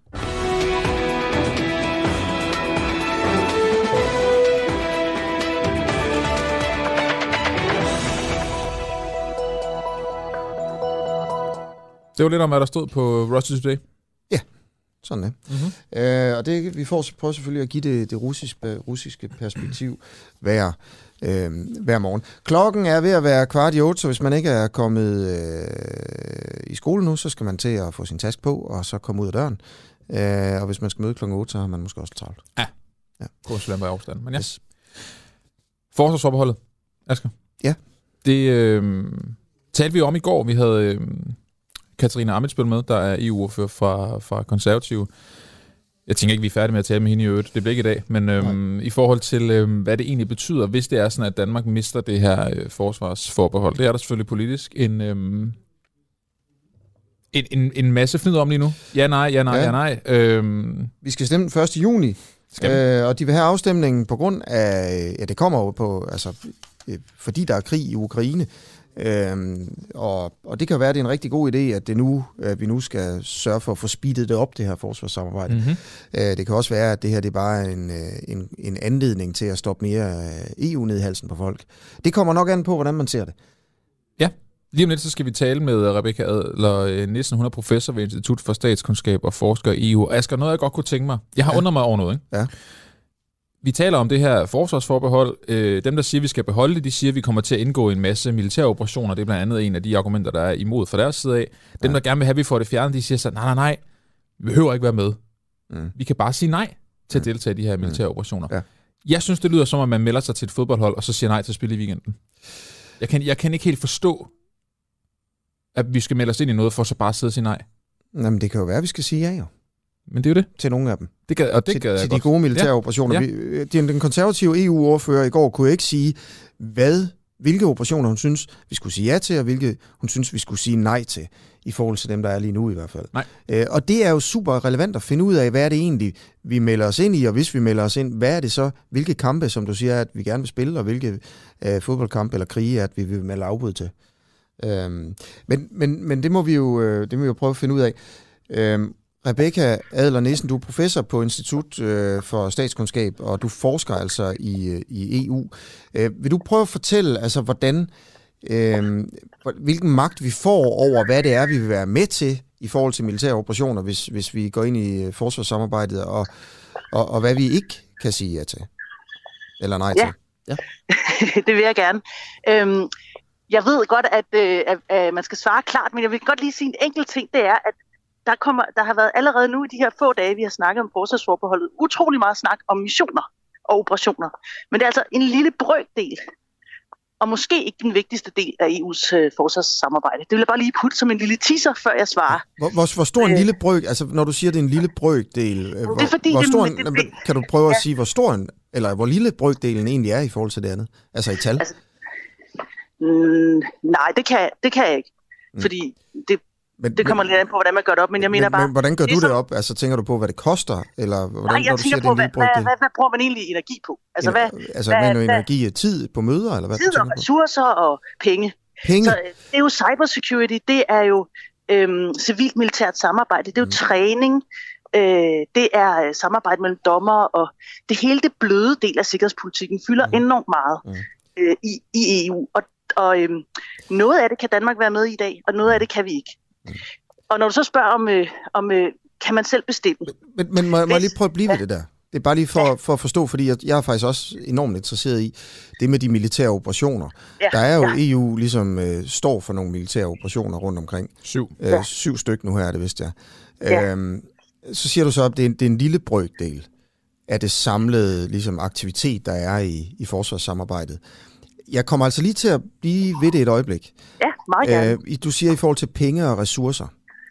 Øh, kan du, kan du, altså er, det, er, vi, er, vi, er vi der, hvor man siger, jamen det er kun 1% af pengene og ressourcerne, der bliver brugt på militære operationer, eller er det sådan, jamen det er kun 50%, eller hvor er vi henne? Øh, det er, øh, øh, hænger faktisk sammen med, med det med missionerne, fordi fordi det er frivilligt, og man vil deltage i en militær mission, så betaler man jo kun øh, ligesom for det, man er en del af. Ikke? Mm.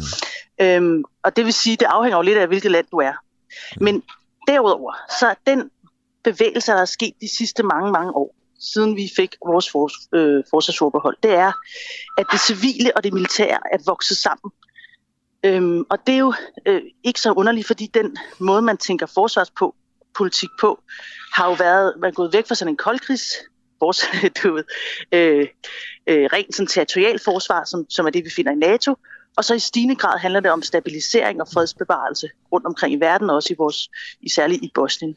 Og et godt eksempel på en, en EU-mission, øh, det er øh, den i Bosnien, hvor man indtil 2014, så var det NATO, der stod for den stabiliserende øh, magt. Og så øh, 2014, så siger man, nu er der så relativt fredeligt, nu kan vi godt overlade det til, til EU, en EU-mission. Øh, og så trækker, trækker Danmark sig selvfølgelig ud, fordi øh, vi kan deltage, når det er NATO, men ikke når det er EU. Og når jeg så siger det en, en lille brøkdel, ligesom, men det mener jeg, at hvis man ligesom ser på hele... De andre lande tænker jo ikke i forbeholdstermer, de tænker jo bare i sikkerhedspolitik. Og for dem er sikkerhedspolitik ikke bare, og især fordi vi har NATO, ikke særlig meget krudt og kugler alene. Det er også alt det midt imellem, hele den der gråzone, Ja, og det, det synes jeg bare er vigtigt, ligesom ja. for at få en fornemmelse af, hvad der egentlig foregår. Ja, og det jeg tænker, nu er jeg også bare helt ja. ærlig i det her, det ja. må vi godt her på Den Uafhængige. Jeg tænker, øh, kan vide, om du er, og altså, det bliver helt slemt det her, er sådan en EU-begejstret forsker, øh, som, øh, som prøver at negligere det der militære samarbejde, øh, og siger, at det er kun en lille brøkdel, men egentlig ikke rigtig kan argumentere for, hvor lille brøkdelen er øh, i kroner og øre. Altså, det, det bliver sådan noget fluffy noget, men prøver sådan at negligere det militære. Ja. Så Okay, Nej, det var nu... egentlig mere det modsatte, jeg prøvede på. Det var egentlig mere for at give en mere, ja. øh, hvad kan man sige, øh, klar fornemmelse af, hvad det er. Det er bare fordi, ja. jeg synes, det er ærgerligt, øh, hvis man tror, at det, man skal forholde sig til, er øh, missionerne. Ja. Når det, der ligger i støbeskeen, og det, der allerede er kan man sige, ja. igangsat. Men, men, er meget men hvis vi bliver til det med de militære operationer, hvor meget de egentlig fylder for de ja. lande, der er med. Hvis vi tager ja nu ved jeg, de, er det ikke omkring 25 lande, der er med, eller sådan noget, der deltager i det, der hedder øh, PESCO.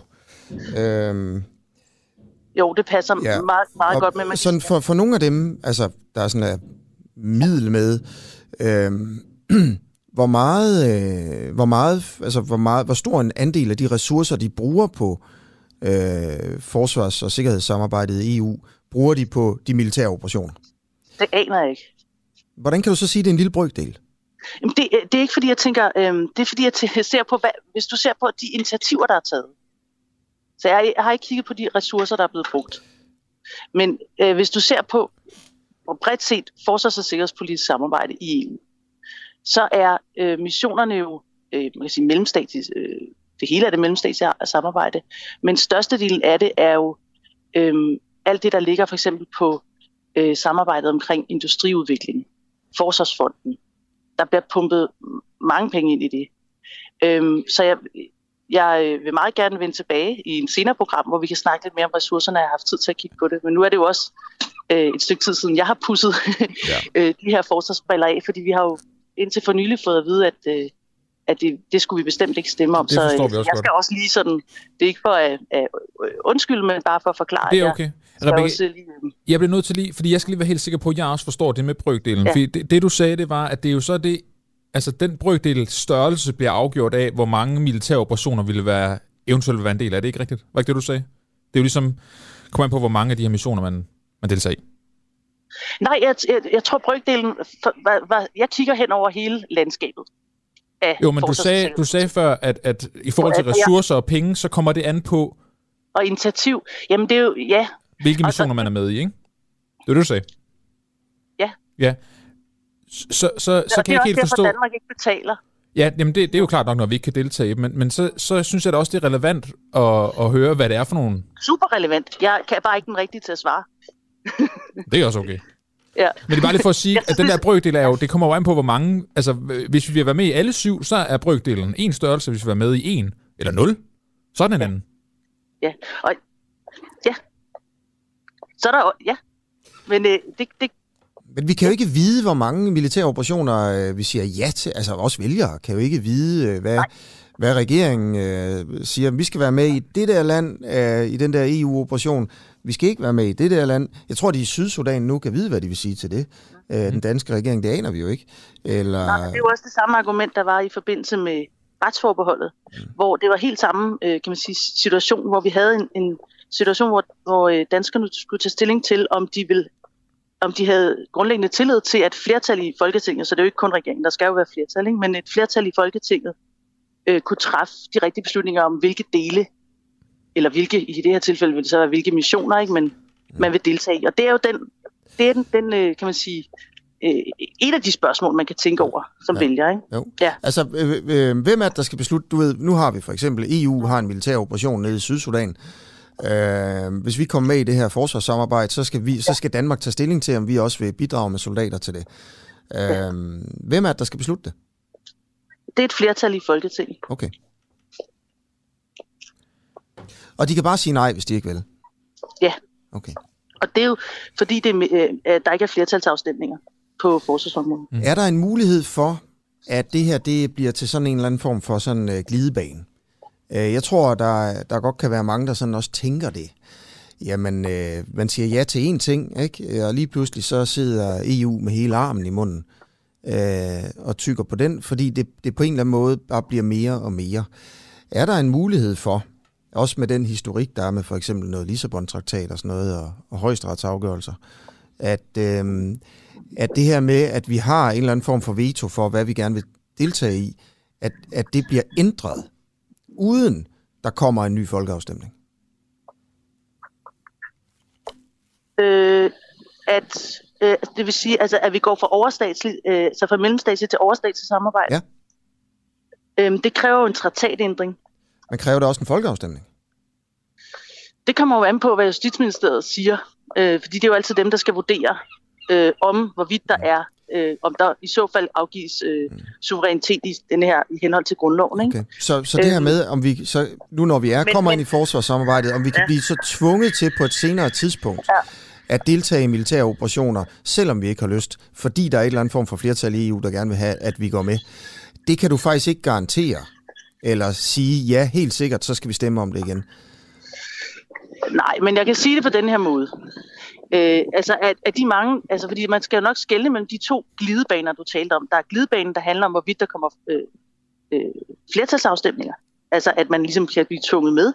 Og så er der en anden glidebane i godsøjne, hvor at samarbejdet udvikler sig enormt stærkt. Og den sidste øh, udvikling, tror jeg helt sikkert, vi kan se. Det har vi jo allerede set de sidste, ja, fem år, ikke? At, at, at der er virkelig kul på samarbejdet. Øh, fordi at NATO øh, ikke nødvendigvis kommer til at, at, at have det, at, at, at tage alle de opgaver, som man, man har tænkt, at amerikanerne har sagt, nu må I stå for mere selv. Så den udvikling, uagtet Ukraine, er i fuld gang, og den kommer også til at fortsætte. Så den, kan man sige, glidebane er der, så man kan vi kalde det det. Ikke? Den anden øh, udvikling, hvorvidt der kommer flertalsafstemninger, er langt mere usandsynlig. Fordi alle lande har det jo sådan, at hvis der skulle- endelig skulle være traktatændring, så er det nok det et af de områder, hvor at der vil være ikke særlig meget appetit, fordi selvom landene, nogle lande, siger, åh, det vil måske være meget godt, når der holdes skåltale, så er alle jo, altså, der er jo ikke nogen, der har lyst til, at øh, det har Irland, og altså, der er jo ikke nogen Slovenien lande lyst til øh, på nuværende tidspunkt at ligesom overdrive. Nej, men må jeg Men godt prøve, man, man, prøve der kan aldrig gives stoppe- garantier i Nej, politik. men må jeg godt prøve at ikke stoppe ved den, det der med, at du også mm. giver udtryk nu herfra, at det ikke er særlig sandsynligt, at Ja. det her det vil udvikle sig til, at Danmark kan blive tvunget med en, i en militær operation, fordi Ja. der kommer det, der hedder flertalsafgørelser. Øhm, fordi det vil landet jo ikke have, have interesse i at afgive den magt Nej. og sådan noget. Men har der været eksempler på, at man rent faktisk er gået fra, fra en eller anden form for veto til flertalsafgørelser i den, øh, i den europæiske union? Øh, hvor man kan tænke, jamen det, det er der ingen, der har interesse i, at det skulle blive flertalsafgørelser, men det har man alligevel gjort på andre områder end forsvarssamarbejdet. Øh, fordi der jo selvfølgelig også er andre fordele ved det. Er der, er der, det er der. og det er der nemlig. Og så er det, man jo sidder og men tænker, er i den sammenhæng, så, gør, så kan det også ske med det her. Hvis det er Ja. sket før med andre ting. Jamen det kan det også godt, men okay. det vil kræve en traktatændring. Så det er ligesom det, det er, hvor sandsynligt tror vi, Men, at der er en men har der også været det før? Traktatændringer på det Yes, her punkt? det har der, og det er også derfor, er det også sket, uden danskerne er blevet spurgt ved en folkeafstemning? Nej, Hvad med Lissabon? øh, fordi at, øh, jamen Lissabon blev det ikke vurderet, at øh, det var relevant, for der havde vi jo vores forbehold på retsområdet.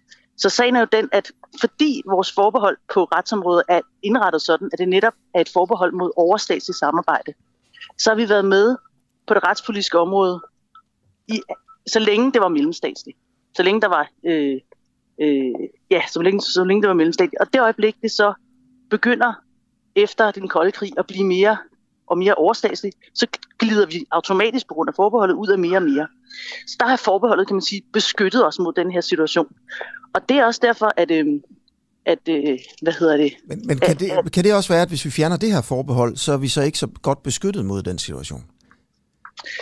Man kan sige, det, det kræver igen, altså øh, ja, måske, men det kræver to ting for, at det kunne, den situation kunne opstå. Den ene kræver, at den ene, det, det vil kræve, det vil være en traktatændring, som alle lande øh, jo skal være enige om, og den skal ratificeres i rette, en række parlamenter, også i vores. Den anden vil kræve, at Justitsministeriet vurderer, at der ikke er tale om suverænitetsafgivelse. Mm. Og det ved, det ved jeg øh, ikke, om de vil vurdere, men det kunne jeg da godt forestille mig, at de vil vurdere, fordi ja. det er jo ikke sådan lige. Mm. Men øh, det betyder øh, ikke, jeg synes, det er et super godt spørgsmål.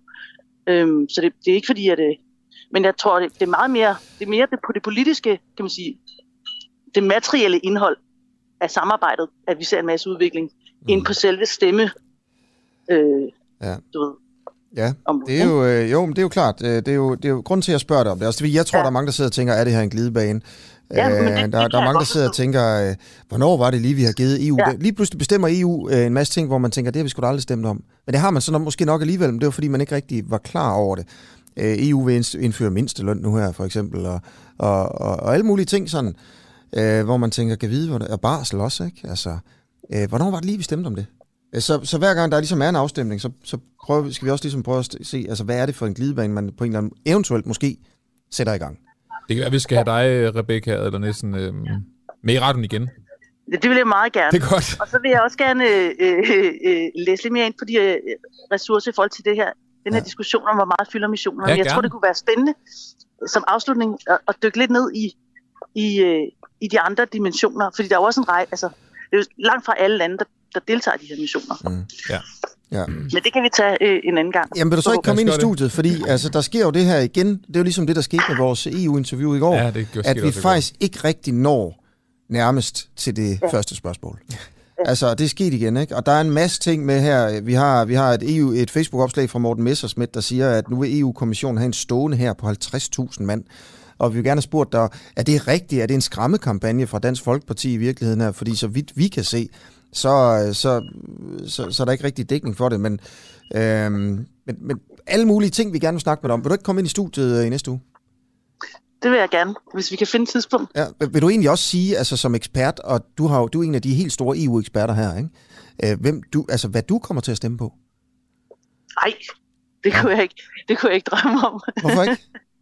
Fordi at jeg synes ikke, min opgave er at sige, hvad jeg skal stemme om. Jeg synes, øh, min opgave er at prøve at, at belyse det her så meget som muligt. Der er mega øh, meget at, at tale om. Okay. Kan du godt holde tungen lige i munden der? Altså, fordi øh, mange, jeg er ked af, at jeg går over tid. Jeg kan se, Oliver, du siger, at jeg skal stoppe og sted. Det skal Ja, jeg også nok. jeg vil også gerne det snakke er videre også om et det, men vi skal elitært. Der er mange mener, at EU også er et elitært, altså elitens projekt, ikke?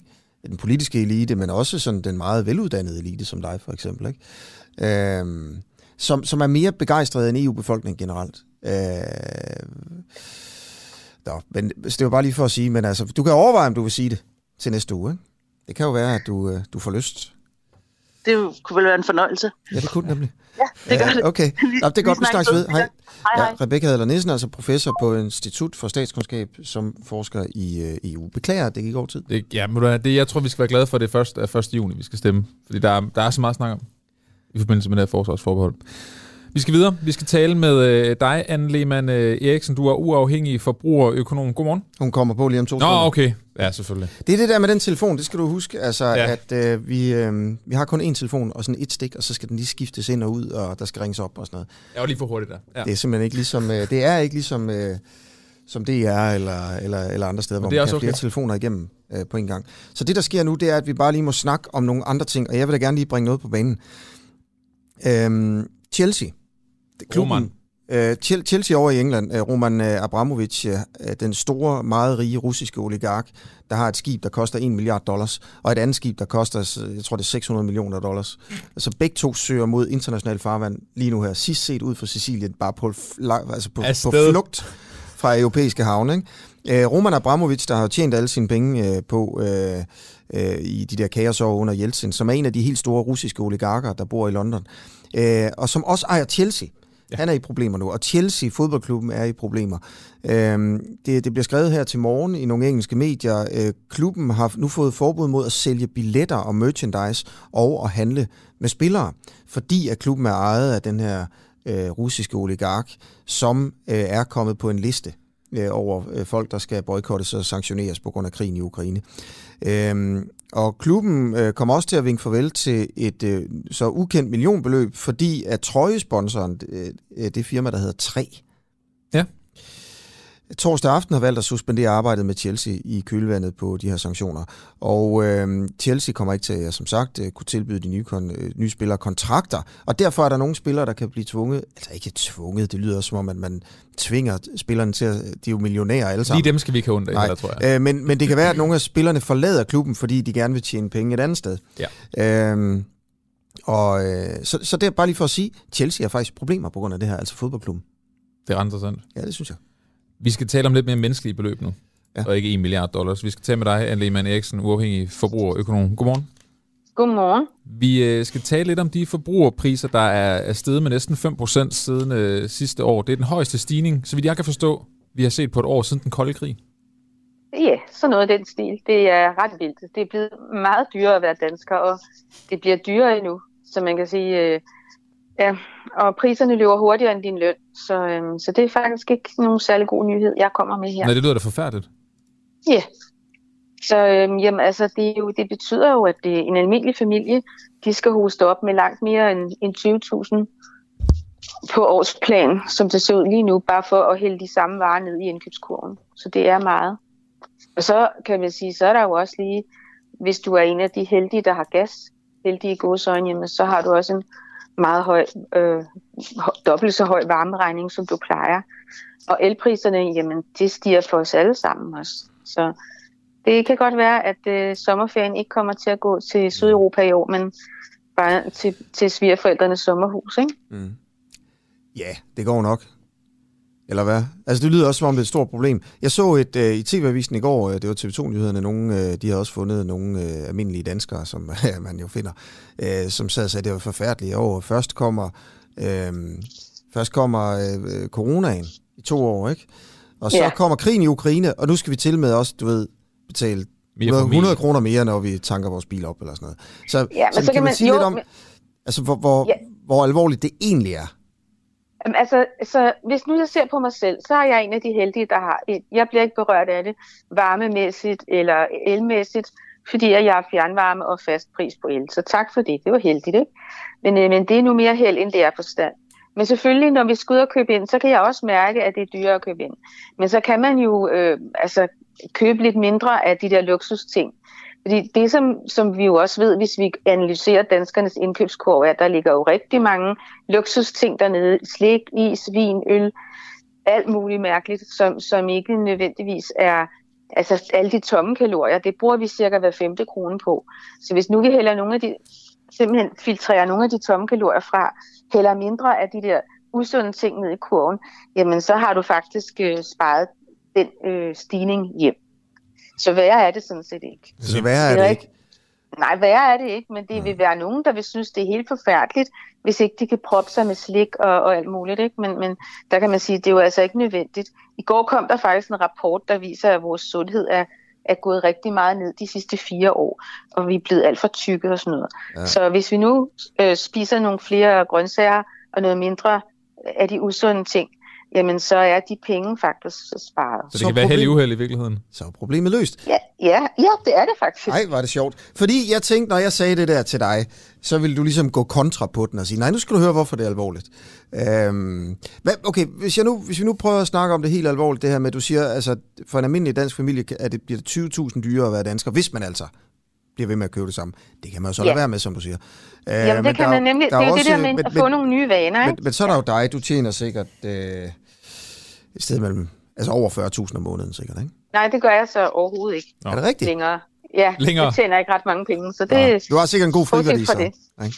Ja, det har jeg. Ja, lige præcis. Så er der folk på kontanthjælp, som, ja. du ved, lever på det der med, hvor hver krone tæller. Altså, Ja, ja, det- det, og, og det kan godt være, at de mærke smøger og det. sådan nogle ting, men, men, men der er måske, det er svært lige at finde 20.000 på et år. Det bliver det da. Det bliver det da helt sikkert. Altså, når jeg siger det generelt, øh, at, øh, at man kan, kan spare det, så kan man selvfølgelig... Det er jo ikke alle, der kan spare. Altså, hvis du i forvejen lever på en, en meget, meget øh, altså, lille... Du har et meget lille øh, beløb, som skal dække alt, og du i forvejen synes, at der ikke er rigtig noget, du kan spare på, jamen så er det klart, at så kan det være, at vi skal over i, at man kun spiser to gange om dagen i stedet for tre, øh, og at man skifter øh, den i forvejen ikke særlig dyre mad ud, man har med noget, der er endnu billigere, og måske også endnu dårligere. Ja. Okay. Altså, kommer der til at være flere fattige? Nu ved jeg godt, det er jo også en, øh, en definition, der har været meget diskussion om. Men kan, kan det være en effekt af det her, at vores grænse for fattige, der er flere, der ryger under den? Ja, altså det kan, det kan man godt forestille sig. Okay. Men øh, jeg vil sige, jeg tror mere øh, dem, altså hvis vi ser på nogen, hvor øh, en gruppe, vi kunne kalde, der er sårbare, økonomisk sårbare, så er der som regel måske også andre problemer til stede, og, og der kunne man da godt frygte, at børn i de familier, øh, at, øh, at der er endnu mindre øh, plads til fritid og fornøjelser, øh, i, altså plads i budgettet til, at øh, de kan gå til sport, eller kan komme til fødselsdag hos deres kammerater, have en gave med osv. Altså nogle ting simpelthen er øh, deres forældre nødt til at øh, skære bort. Og, og historien er jo her, at, at her i øh, den her måned, vi lige er gået ud af, der er, øh, der er forbrugerpriserne vokset med 4,8 procent i forhold til året før. Og det er altså Ja. det, det er den største stigning, vi ser siden muren faldt. Øhm, Og det svarer til, at en øh, gennemsnitlig dansk familie skal bruge 19.200 kroner ekstra om året. Øh, øh, kan du sige noget om, hvad der, hvad der stiger mest? Jamen altså, vi ser jo, øh, vi ser for eksempel, øh, at naturgassen i øjeblikket, den er fordoblet, ikke? Og gaspriserne næsten også, og elektriciteten er op med 44 procent. Øh, og flydende brændsel, jamen det er jo benzin, ikke? Det er op med 26 procent. Øhm, og så kan man sige, øh, det eneste, der rigtig er faldet i pris, det er bøger. Det er faldet med 13 procent.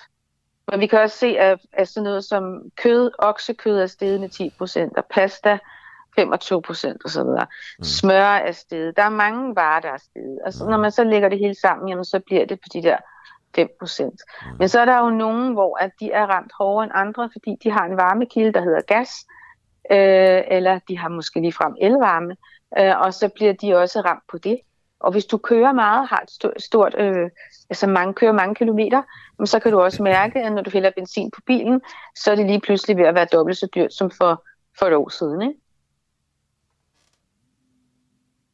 Vi må øh, se, hvad der sker med de priser. Annie Eriksen, tak fordi du var med her til morgen. Ja, værsgo. Ha' en god dag. I lige måde.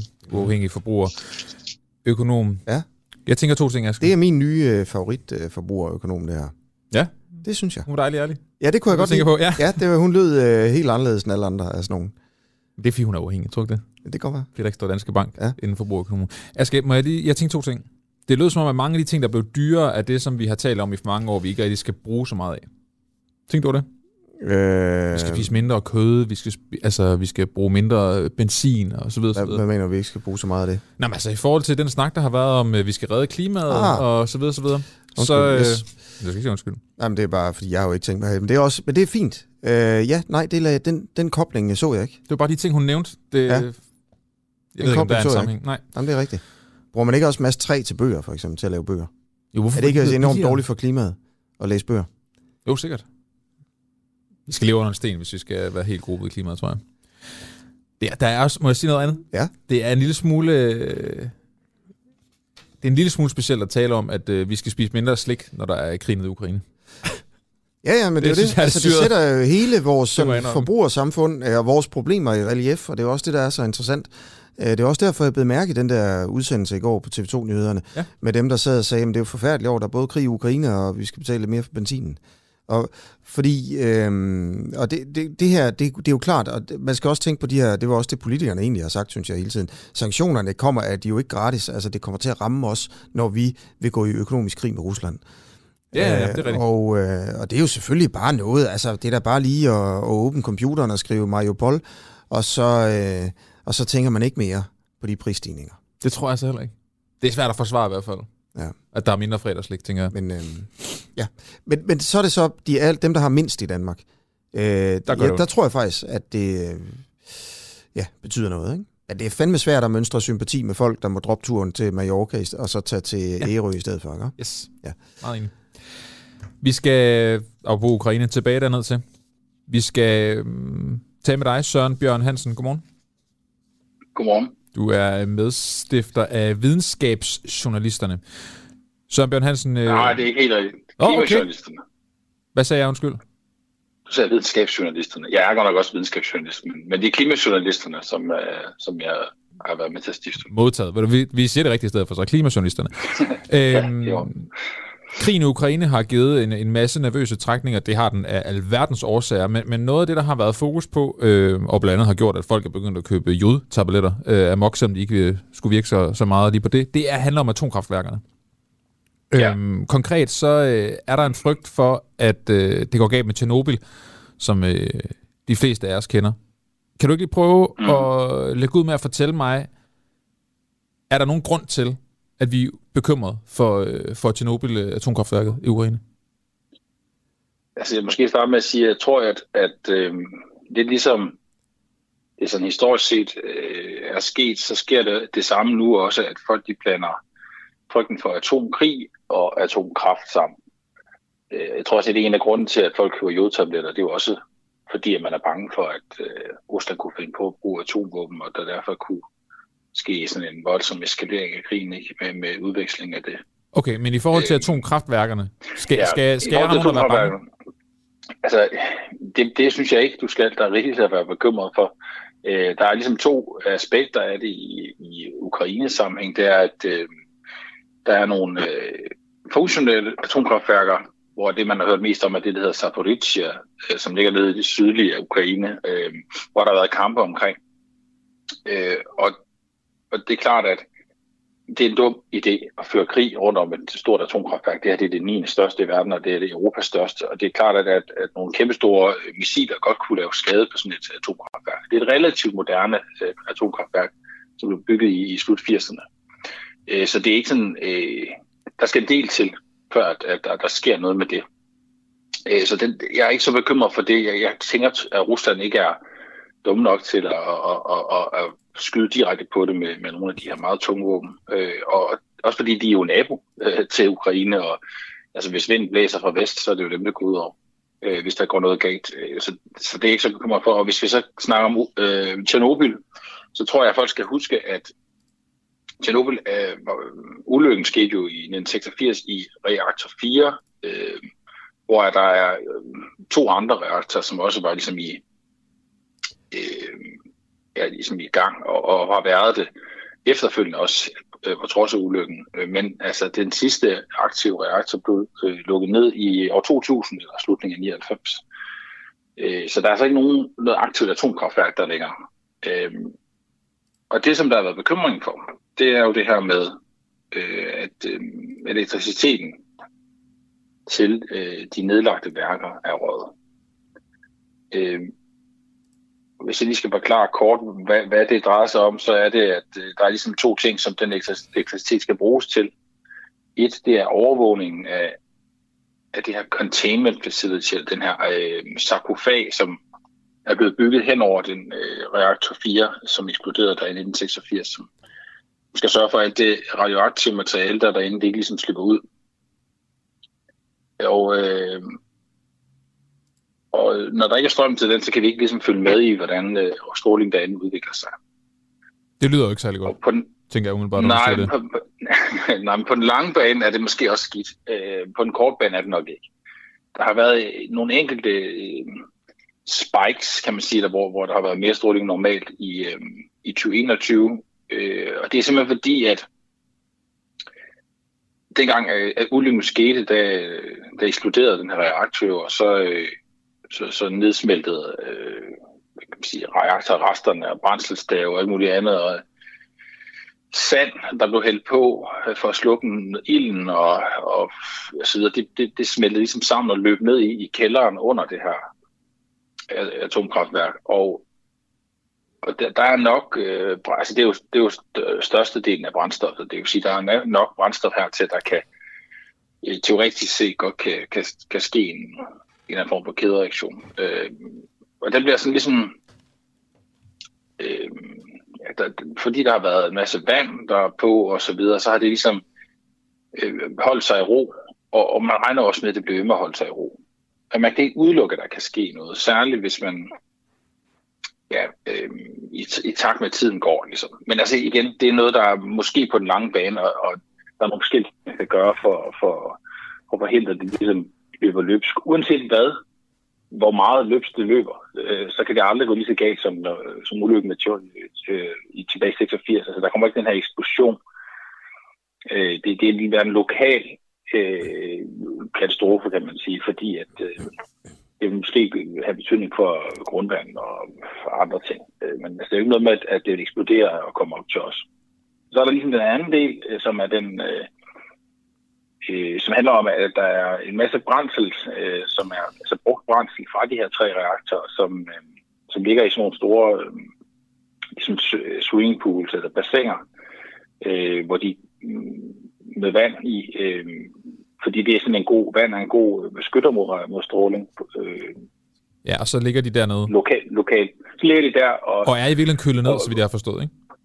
Ja, ja, de er kølet ned, og meget af det er jo, altså er jo rigtig gammelt, har jo ligget der i, ja. altså det har jo ligget der i, altså, ja, det ligger der minimum 22 år, ikke siden det er 2000, øh, og noget af det har ligget der meget længere, helt siden 80'erne. Søren Bjørn Hansen, på, tak fordi du lige var med til at øh, fjerne lidt ja. bekymring i forhold til øh, ja. de her atomkraftværker nede i Ukraine. Ja, tak for det. Jamen, jeg snakker jo også bare lyst. Det var så lidt. Det er godt. Medstifter af klima journalisterne, rigtigt det Det var det. Der er et par nyheder her til morgen. Rygeforbud for kommunale ansatte i Vejle Kommune. Det er lige kommet ud her til morgen. Øh, det er Vejle Folkeblad, der, skal, der beretter det som, som de første. Det er flertal i byrådet, øh, der siger, at de kommunale ansatte simpelthen ikke må ryge arbejdstiden. Øhm, overhovedet. Nå. Ja. Og, hvis det lige går udenfor? Slet ikke. Det, det er jo det der med, altså jeg tror faktisk, de fleste, der indfører det her, der må man ikke lige gå udenfor Nej, i okay. pausen okay. og ryge. Nej. Øhm, så det er nu indført det her i 70 af landets 98 kommuner. Men jeg vil også sige, prøv, nu siger jeg det der, jeg tror ikke og sådan noget. Jeg er ikke 100 på det, mm-hmm. men det er jo det, der nogle gange er det kontroversielle med dem her, det er at sige, altså må man, øh, skal de bestemme, hvad man gør i ens pauser, for eksempel. Ikke? Ja. Øhm, og, så, øh, og så er der jo også det der sjove med, øh, om det gælder dem selv i byrådet. Det er jo en ja. klassiker, ikke? Altså når de holder byrådsmøder, må de så godt lige tage en rygepause? Eller må de ikke? Nå, det, skal, det er jo selvfølgelig altid sket. Og derfor så prøver vi selvfølgelig også lige at få borgmesteren i, i Vejle på til en kort kommentar her. Ja. Inden klokken bliver ni, hvis vi når det. Det kunne være fedt. Jeg ved, Nikolaj han er i gang med at ringe lige nu. Ja, men det er godt. Jeg kan høre, at han siger noget og snakker derude, så, så det kan sagtens være. En anden, øh, en anden historie her til morgen, øh, at der har der været russi- herværk på den russiske ambassade. Jeg så øh, godt i går. Rød maling. Nej, det var det i går så? Ja. Rød maling mod facaden. Øhm, man ved ikke rigtig, så vidt jeg kan se, hvem der gjorde det, men det var en mandlig journal, øh, ikke journalist, cyklist. Ja. Øh, som det kan også være en journalist, men, men en mandlig cyklist, der, der cykler forbi med maling på, og så cykler væk. Og man ved ikke lige, hvem det er. Øhm, der har været en, øh, en springladning eller en bombe eller et eller andet i en opgang i Holbæk i nat. Ja. Øhm, sent, øh, sent torsdag aften blev beboerne vækket af et brag, ikke? Og i opgangen, ikke nogen kom til skade, øh, men det bliver omtalt i Ekstrabladet her til morgen. Øh, og dem, der bor i opgangen, er selvfølgelig meget forskrækket og sådan noget. Øh, og det er altså sådan noget med, at dørene har rykket sig i karmene og sådan noget. Så, så det, er, det har været en rim, det er, det er ikke bare en... Øh, en, øh, en, en, en, en nytårsbombe. Altså, Nej. Det er en rigtig springladning, Voldsomt. som der også står. Så bare, det er bare lige et par af, af dagens nyheder her til morgen. Ikke? En øh, anden voldsom... Jeg, jeg vil gerne lige sige noget andet, altså. bare lige en ting. Jamen selvfølgelig. Europæiske aktier øh, kan, kan dykke yderligere 20 procent. Øh, de er dykket 12 procent i år. Kursfaldet kan blive større, det vurderer Morgan Stanley ifølge børsen her til morgen. Det er sådan en lille erhvervsnyhed. Mm. Øhm, og det er den inflation, der er, og så selvfølgelig også krigen i Ukraine, som ligesom rammer hinanden, og så truer med at sende europæisk økonomi i recession og aktiekurserne ned. Og man kan også se et andet sted, jeg tror det er i børsen eller i Berlingeren her til morgen, at øh, efterspørgselen på, øh, på boliger i Danmark falder Ja, markant. det så jeg godt, ja.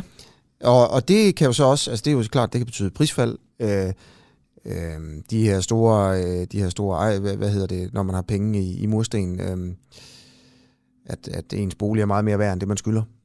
Oh, ja. friværdierne. Friværdierne. friværdierne kan blive udhulet, ikke? Hvis, og, så det er det hele taget bare dårlige nyheder for økonomi her til morgen. Ja. En anden øh, dårlig nyhed, måske faktisk nærmere morbid øh, historie, ja. vi skal til nu, det handler om øh, jamen, en, en gåse dræber, der øh, måske, måske ikke er løs i øh, Hammel.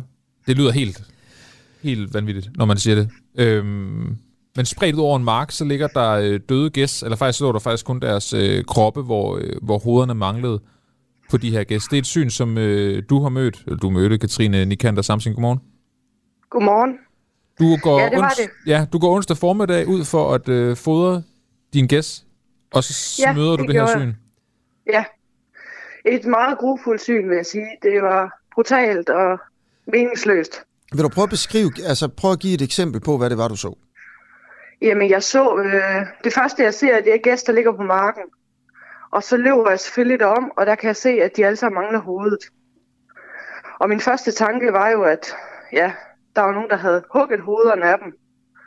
Men øh, ved nærmere efterforskning, så blev det så vurderet til, at de var reven af.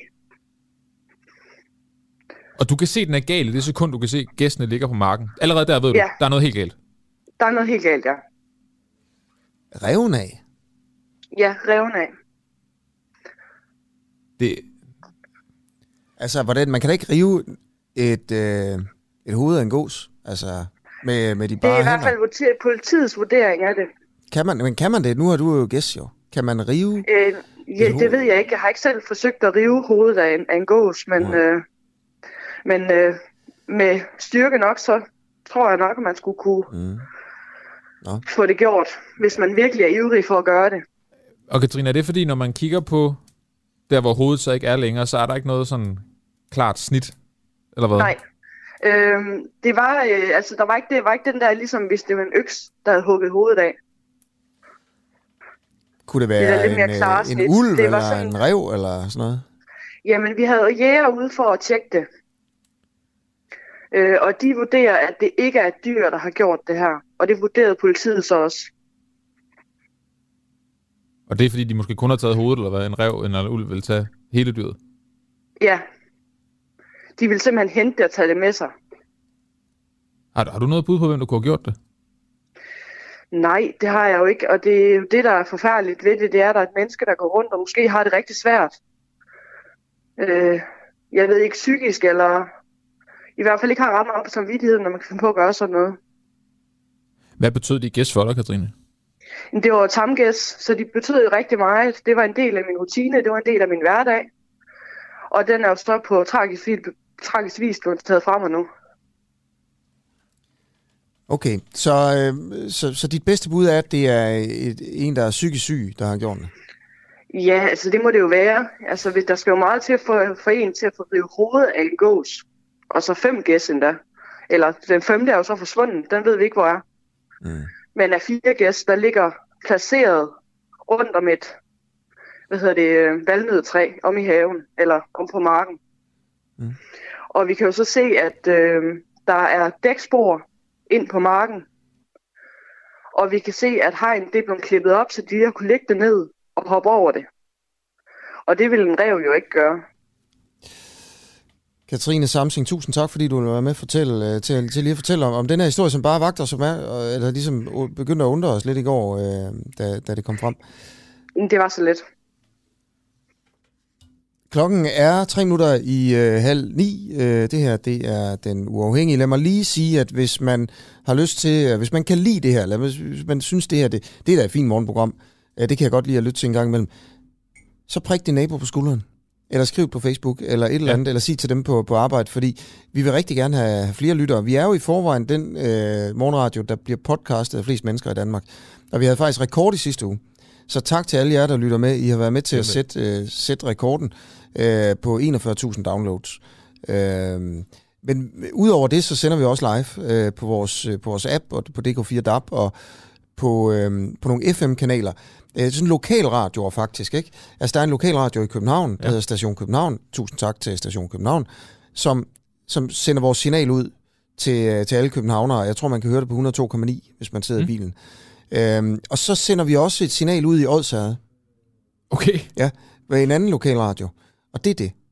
Så, men, men det er også bare for at sige, hvis man har en lille lokalradio, eller, eller har en nabo, der har en lokalradio i på Mors, ja. så, så må, kan man øh, godt få vores signal. Ja, det er og vi sende det her noget. ud. Nej. nej, nej overhovedet ikke. Nej, Øhm, vi vil bare gerne øh, ud med vores journalistik. Øh, så det er bare en opfordring til, at hvis du synes, det er fedt, så prik nogen på skulderen. Sig det videre. Ja, og det er altså de, de måder her, man kan, man kan lytte til os på. Ja, man kan jo også gå ind og støtte os, hvis man synes, det er så godt. Det kunne man også. Det Men kunne man også, så men vi har valgt, at det skal være gratis for alle. Ja, det er rigtigt. Øhm, og så hvis, hvis man tænker, at det kan da godt være, at jeg vil støtte, men jeg vil gerne lytte, så bare lyt med lidt i starten. Overvej, om det er noget, du kunne tænke dig at støtte op om, og, og så bare blive ved med at lytte, hvis du tænker, at du ikke vil, vil betale. Det er helt fint. Ja, ja. Der er ja. ikke noget der. Det er gratis. Folk kan Ja, bare det er det. Godt. Det var bare lige en lille indlagt øh, reklame, eller hvad man kunne sige. Ja, det er fint, synes jeg. Ja. Skal vi øhm, lige også to, skal vende øh, det, der foregår med kunsten og censuren ja. i Danmark?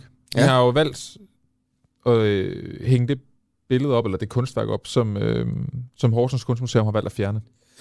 to, øh, to kunstnere med både tysk og russisk pas, men det er Mhm. altså det er to, øh, to søstre, der blev født i Rusland. De har fået forbud mod at udstille på øh, Kunstmuseum i Horsens, fordi de er russere. Ja. Altså, og de går endda...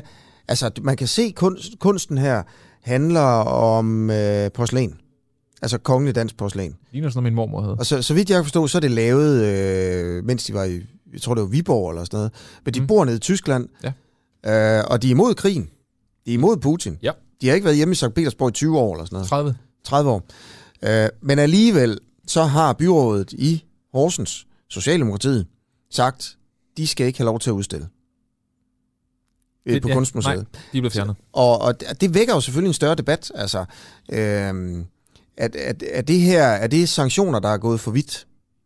Ja, hvordan skulle det her ramme russerne? Ja, selvom det så ramte russerne, er det så, altså, er det så uretfærdigt alligevel. Ja, ja. For de her to. Fordi de går jo glip af noget. De, har, de har jo en mulighed. De, har jo, de, de bliver jo begrænset i deres ytringsfrihed, faktisk, hvis man skal virkelig sætte det på spidsen. Fordi øh, det, det er jo at ytre sig i den offentlige debat mm. og lave en udstilling. Øh, det, det, det kan sagtens sammenlignes med at skrive et debatindlæg i en avis. Det synes du? Ja, det synes jeg. Mm. og, øh, og, og tænk, hvis en avis valgte ikke at bringe et debatindlæg af en person, fordi vedkommende øh, var født i Rusland. Ja, det ville være vildt. Det er jo det, jeg kan slet ikke se, at, Nej, det at det, kunne, det kunne lade sig gøre. Øh, men, men det er jo altså simpelthen sådan, det er. Ikke? Og, og det, det er en debat, der er i Horsens her. Horsens Kommune har truffet en klar beslutning. De vil ikke have, at de der folk udstiller på Kunstmuseet. Øh, men... Øh, og han står på mål for det, ham der i udvalgsformand. Det var helt vildt, og han var også i. TV-avisen går og sådan noget.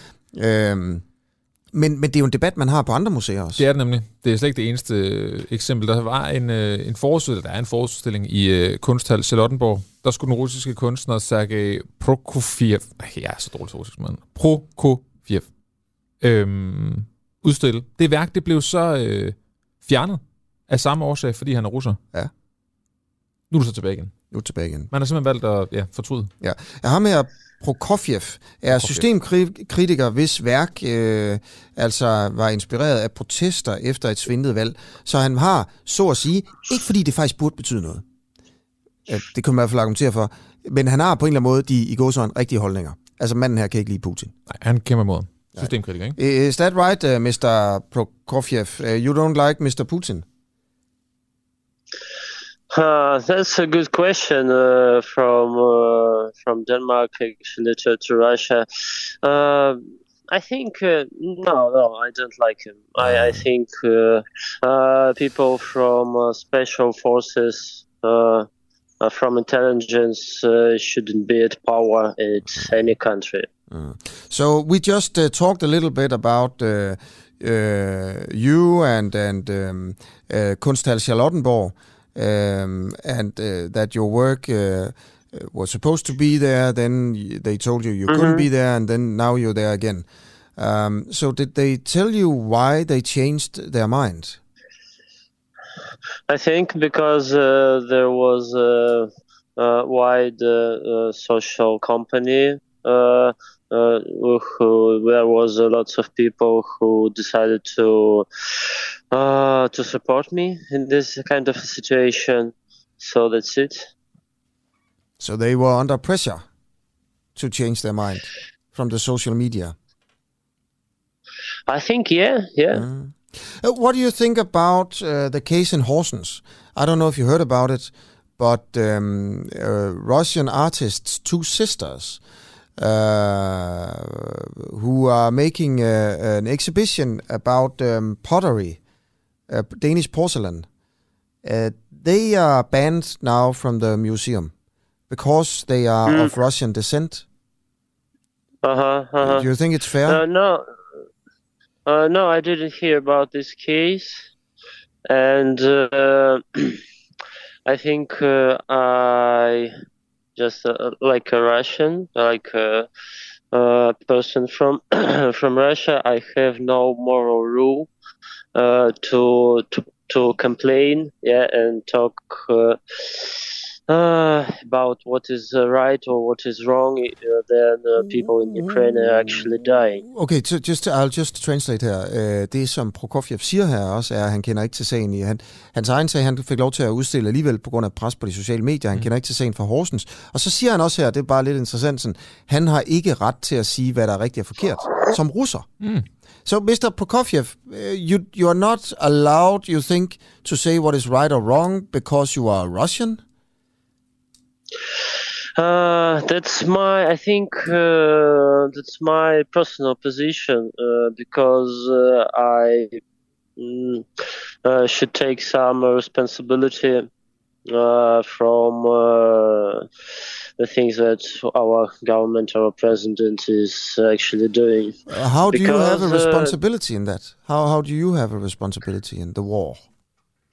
Nah, I don't know. Maybe then I uh, I started to to make my art in 2011 and the uh, first uh, wave of protest movement.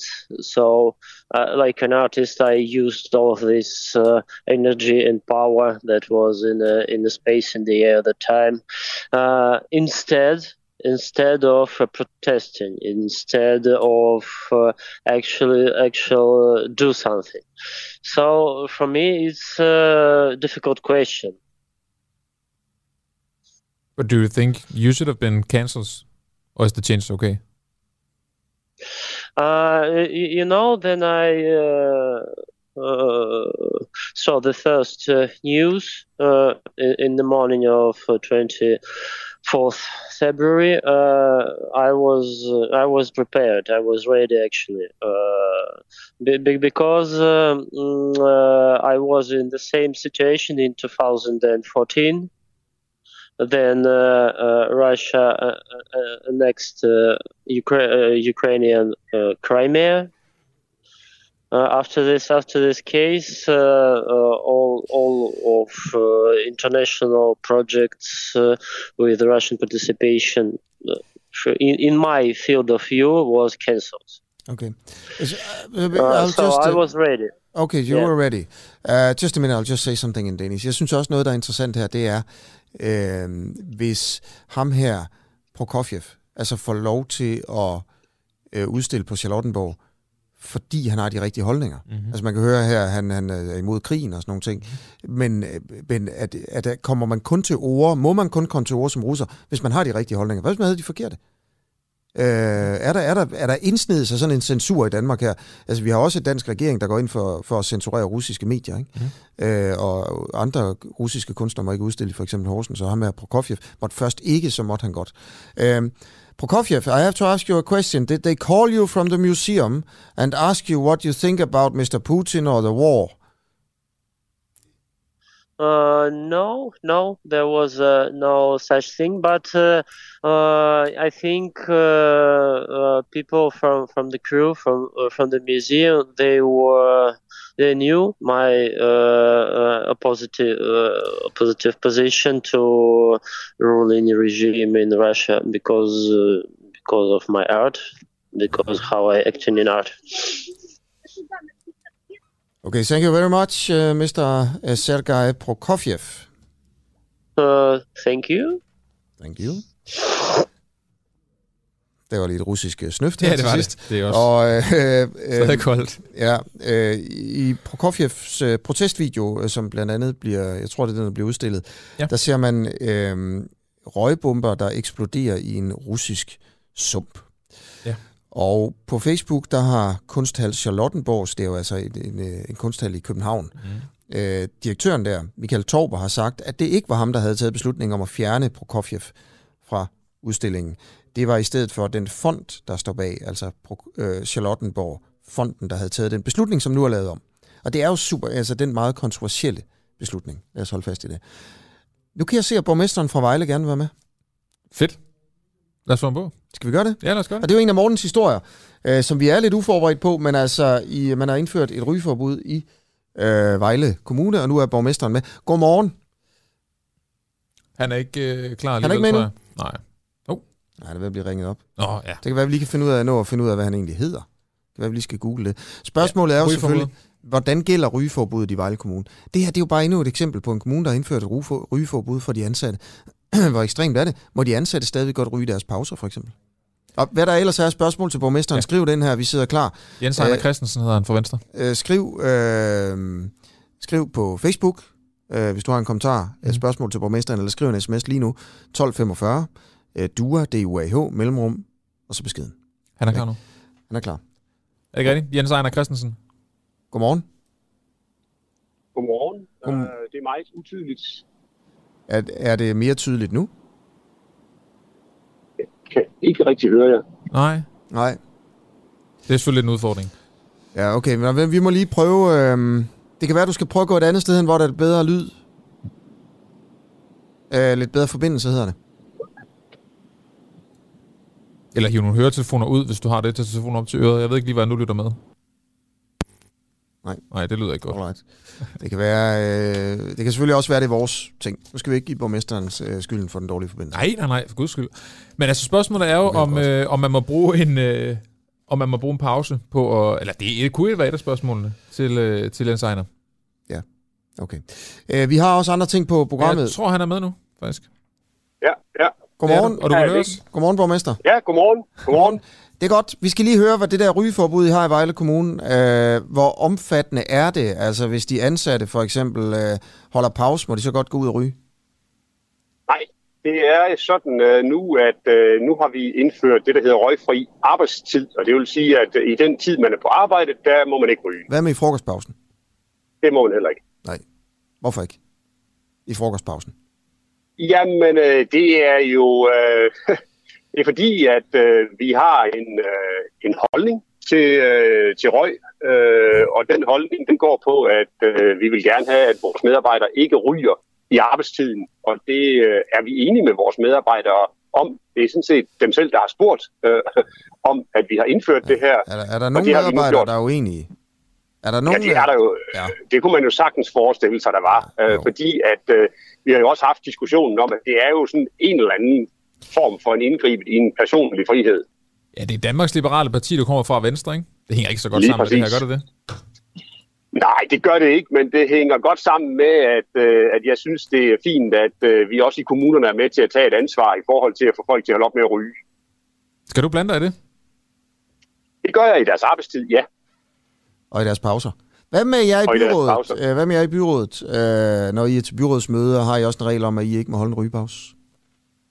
der synes jeg jo, at, øh, at der er det jo meget op til hver enkelt politiker at, øh, at, at forholde sig til, om man vil efterleve de regler, som vi selv har vedtaget, eller om man ikke vil. Jeg kan sige for mit eget vedkommende, at jeg vil gøre det. Ja. Men nej, men det, jeg spørger bare, er der, har I også lavet en regel om, at der ikke må laves rygepauser, når der er byrådsmøder? Det har vi ikke. Vi har ikke rygepause. Jeg har ikke, jeg har ikke rygepauser med byrådet, når jeg holder møder. Nej, nej. Men er der ikke nogen regel om, om det? At man ikke må... Nej, jeg tænker godt, at jeg kunne... Øh, jeg tænker godt, at jeg kunne... Øh, Det er at bare, jeg kunne det er bare, øh, bare et simpelt spørgsmål, om, om I har lavet en regel for byrådet. Ja, når- og det, og, det, har. og, det, og det har vi jo ikke, fordi at byrådet er jo ikke, er jo ikke en del af medarbejderne i Vejle Kommune. Nej. Hvorfor er det, I ikke har lavet den samme regel for jer i Det, byrådet? det, er fordi, det er fordi, at i og med, at byrådsmedlemmerne ikke er en del af, af medarbejderne, så har vi jo ikke nogen mulighed for at øh, på nogen måde at håndhæve det. Men de bestemmer over dem, medarbejderne. Ja, det er jo øh, i sagens natur det, vi gør. Øh, Det er jo sådan, at strukturen er i, i byrådet, kan man sige. At øh, byrådet og politikerne er, er jo som sådan arbejdsgiver for de 10.000 medarbejdere, der er i Vejle Kommune. Lad mig prøve at spørge om noget. Undskyld, Ej, det er også fordi, undskyld, jeg vil bare lige høre, altså, kunne du godt lave en regel? Kunne I godt lave en regel, der galt for byrådet, om at der ikke måtte laves øhm, øh, rygepauser, når, når I politikere har møder? Ja, vi kan jo lave, øh, i byrådet kan man jo lave alle de regler, man kan blive enige om, så det, øh, det vil vi godt kunne. Det kunne I og, godt. og så kan man sige, at, øh, at i og med, det er mig, der leder møderne, så har jeg jo selv øh, taget det initiativ, at der bliver ikke holdt rygepauser. Naturligvis gør der ikke det. Okay. Så, så det er sådan set allerede indført. Så ja. godt. Jamen, det var bare en kort, øh, kort debat her. Så kan man jo så mene ja. om de her ting, øh, hvad man vil. Jeg lige lige et spørgsmål til. Altså, Ja, ja. Den, hvad er den negative konsekvens for den service, bo, øh, kommunen yder borgerne, hvis der er en, der ryger en cigaret i sin frokostpause? Ja, det kan jo, øh, for det første kan det være rent signalmæssigt, øh, at, at man ser, at kommunens medarbejdere ryger i frokostpausen. Ja. Øh, desuden er der jo mange, der holder frokost. lad os- lad os prøve at stoppe desuden der. er der jo mange, Ja. der holder frokost sammen, sammen med kollegaer. Hvis, vi nu, hvis der er nogen, der ser en kommunal medarbejder stå og ryge en cigaret i en frokostpause, så Ja. siger du, det kan sende et signal. Hvad kan ja. det negative konsekvens af det signal være? Altså, hvad er der kunne ske ved, at der er nogen, der, der ser?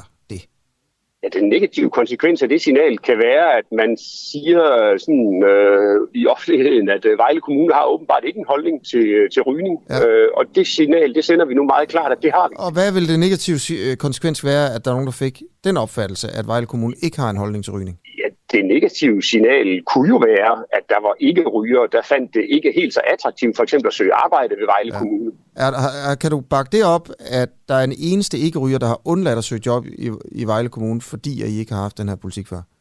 Jeg har ikke nogen eksempler på det. Mm. Nej, det har jeg ikke. Okay. Nå, ved du tusind tak, fordi du vil være med. Øh, ja. Okay, hej dog. Hej. Ja. Så kan man stå op i byrådet, hvis man gerne vil ryge. Ja. Jane skriver, så må byrådet altså gå forrest med hensyn til rygeforbud. Tak for beskeden, Jane. Øh, Mona skriver, hvor hyggelig at det gælder for byrådet. Ja, tak for ja. den kommentar også. Ja, det er dejligt, at gider at, øh, at snakke med derinde. Mm. Vi skal tilbage til den øh, kampagne, som vi, øh, jeg quizzede dig lidt i tidligere. Ja, øh, historien er her, at vi har fået en agtindsigt, der viser, at øh, Sundhedsstyrelsen har brugt 3,2 millioner kroner på at lave nogle videoer, øh, som, som fortæller danskerne, øh, lige efter coronaepidemien sådan er, er færdig, at nu er det en god idé at begynde at tale om noget andet end corona. Ja. Spilder penge, muligvis. Øh, hvorfor i alverden gør Sundhedsstyrelsen det? Hvorfor tager man ikke de 3 millioner kroner og bruger dem på noget andet? Hvis man ikke har noget at bruge dem til, så giver det til, øh, til, til, til nogle andre i den offentlige sektor. Øh, det, mm. det, er det her et tegn på, at øh, det, altså, den offentlige sektor nogle gange bruger penge på pjat? Og lad os lige prøve at høre øh, en lyd fra en af de her videoer. Ja, ja så skal du op på den grønne, tror jeg. Skal vi tage den grønne? Ja. Vi siger, hvad? Ja, det hvad vi siger. Den var der klokkeklar på hovedpind. Nu skal du ikke næseprøve på at snyde. Pisse er mig i øret. Du bliver altid så selvisoleret, når du taber. Det er dig, der altid fører de der værnemidler og smittekæder af. Jeg følger bare restriktionerne. Antigen, mand. Hvad kaldte du mig? Skal vi lufte ud? Slap af, det er din lyntest.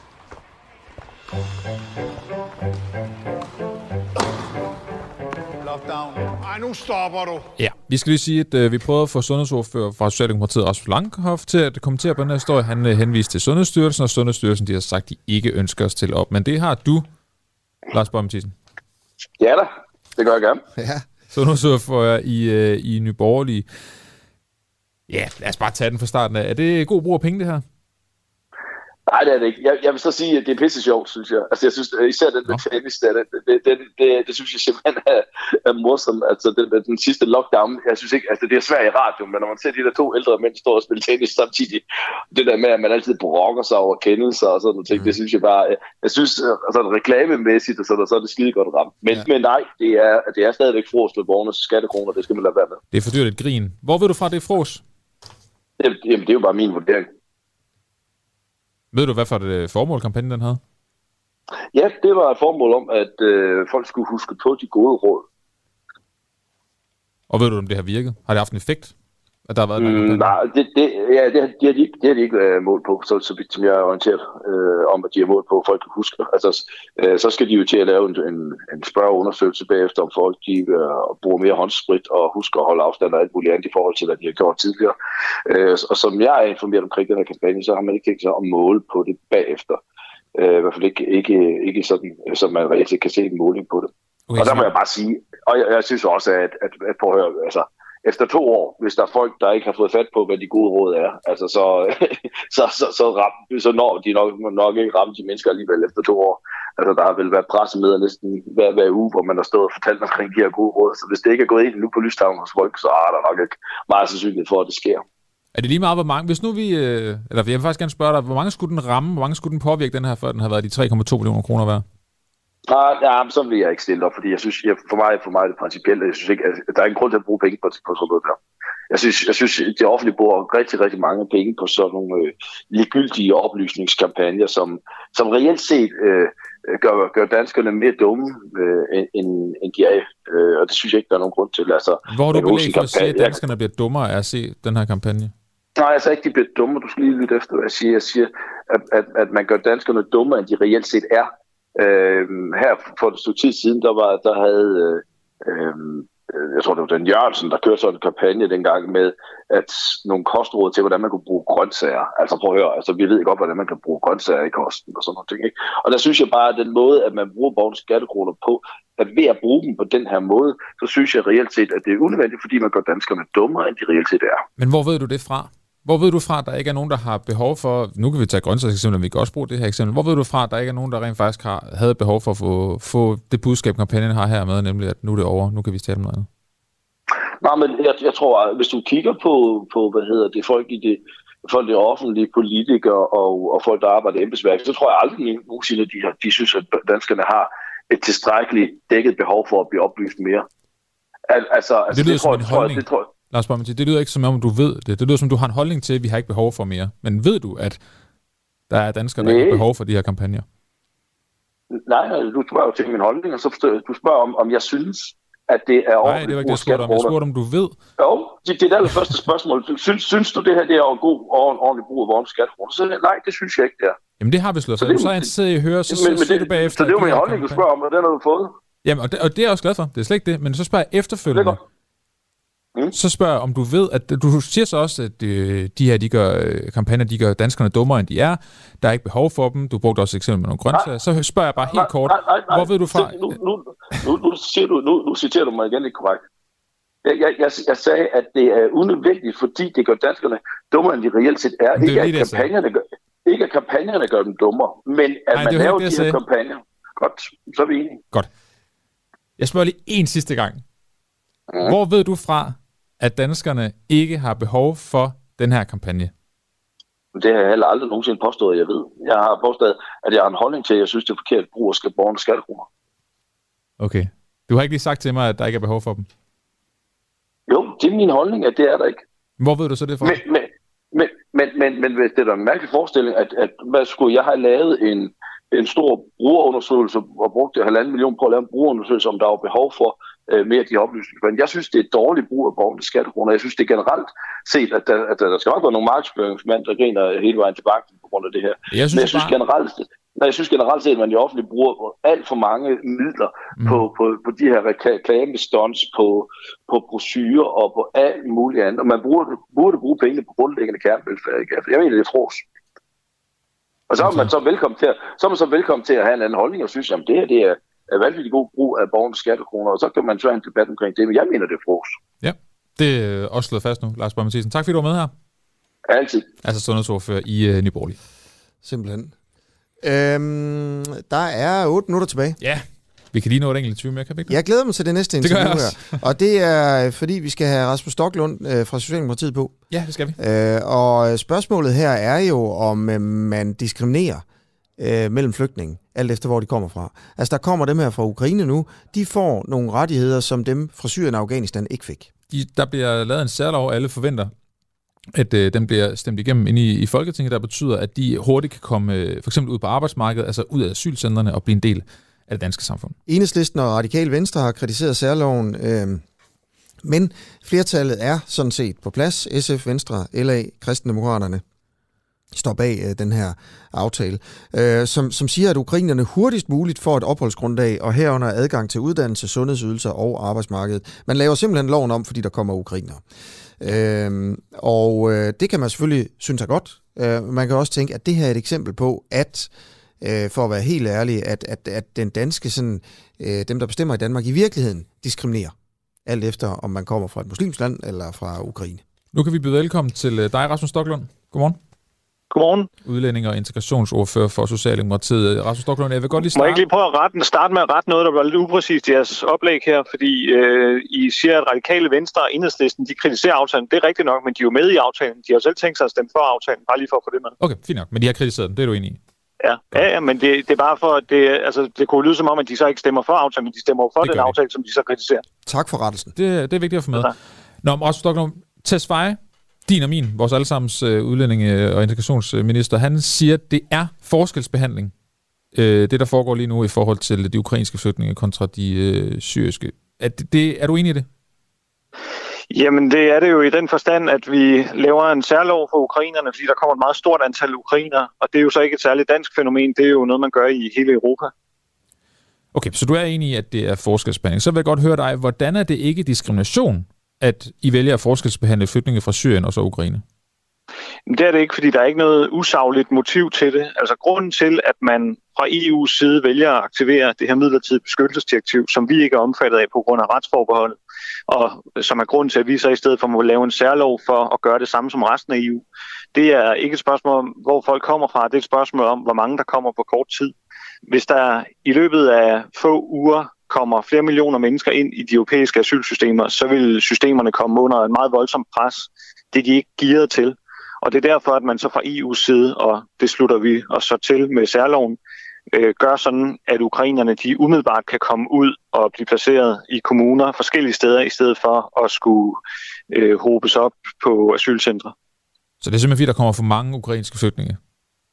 Ja, altså det er fordi, det er et meget stort antal på meget kort tid, at man har den her, øh, det her direktiv, som er, er vedtaget for efterhånden en del år siden.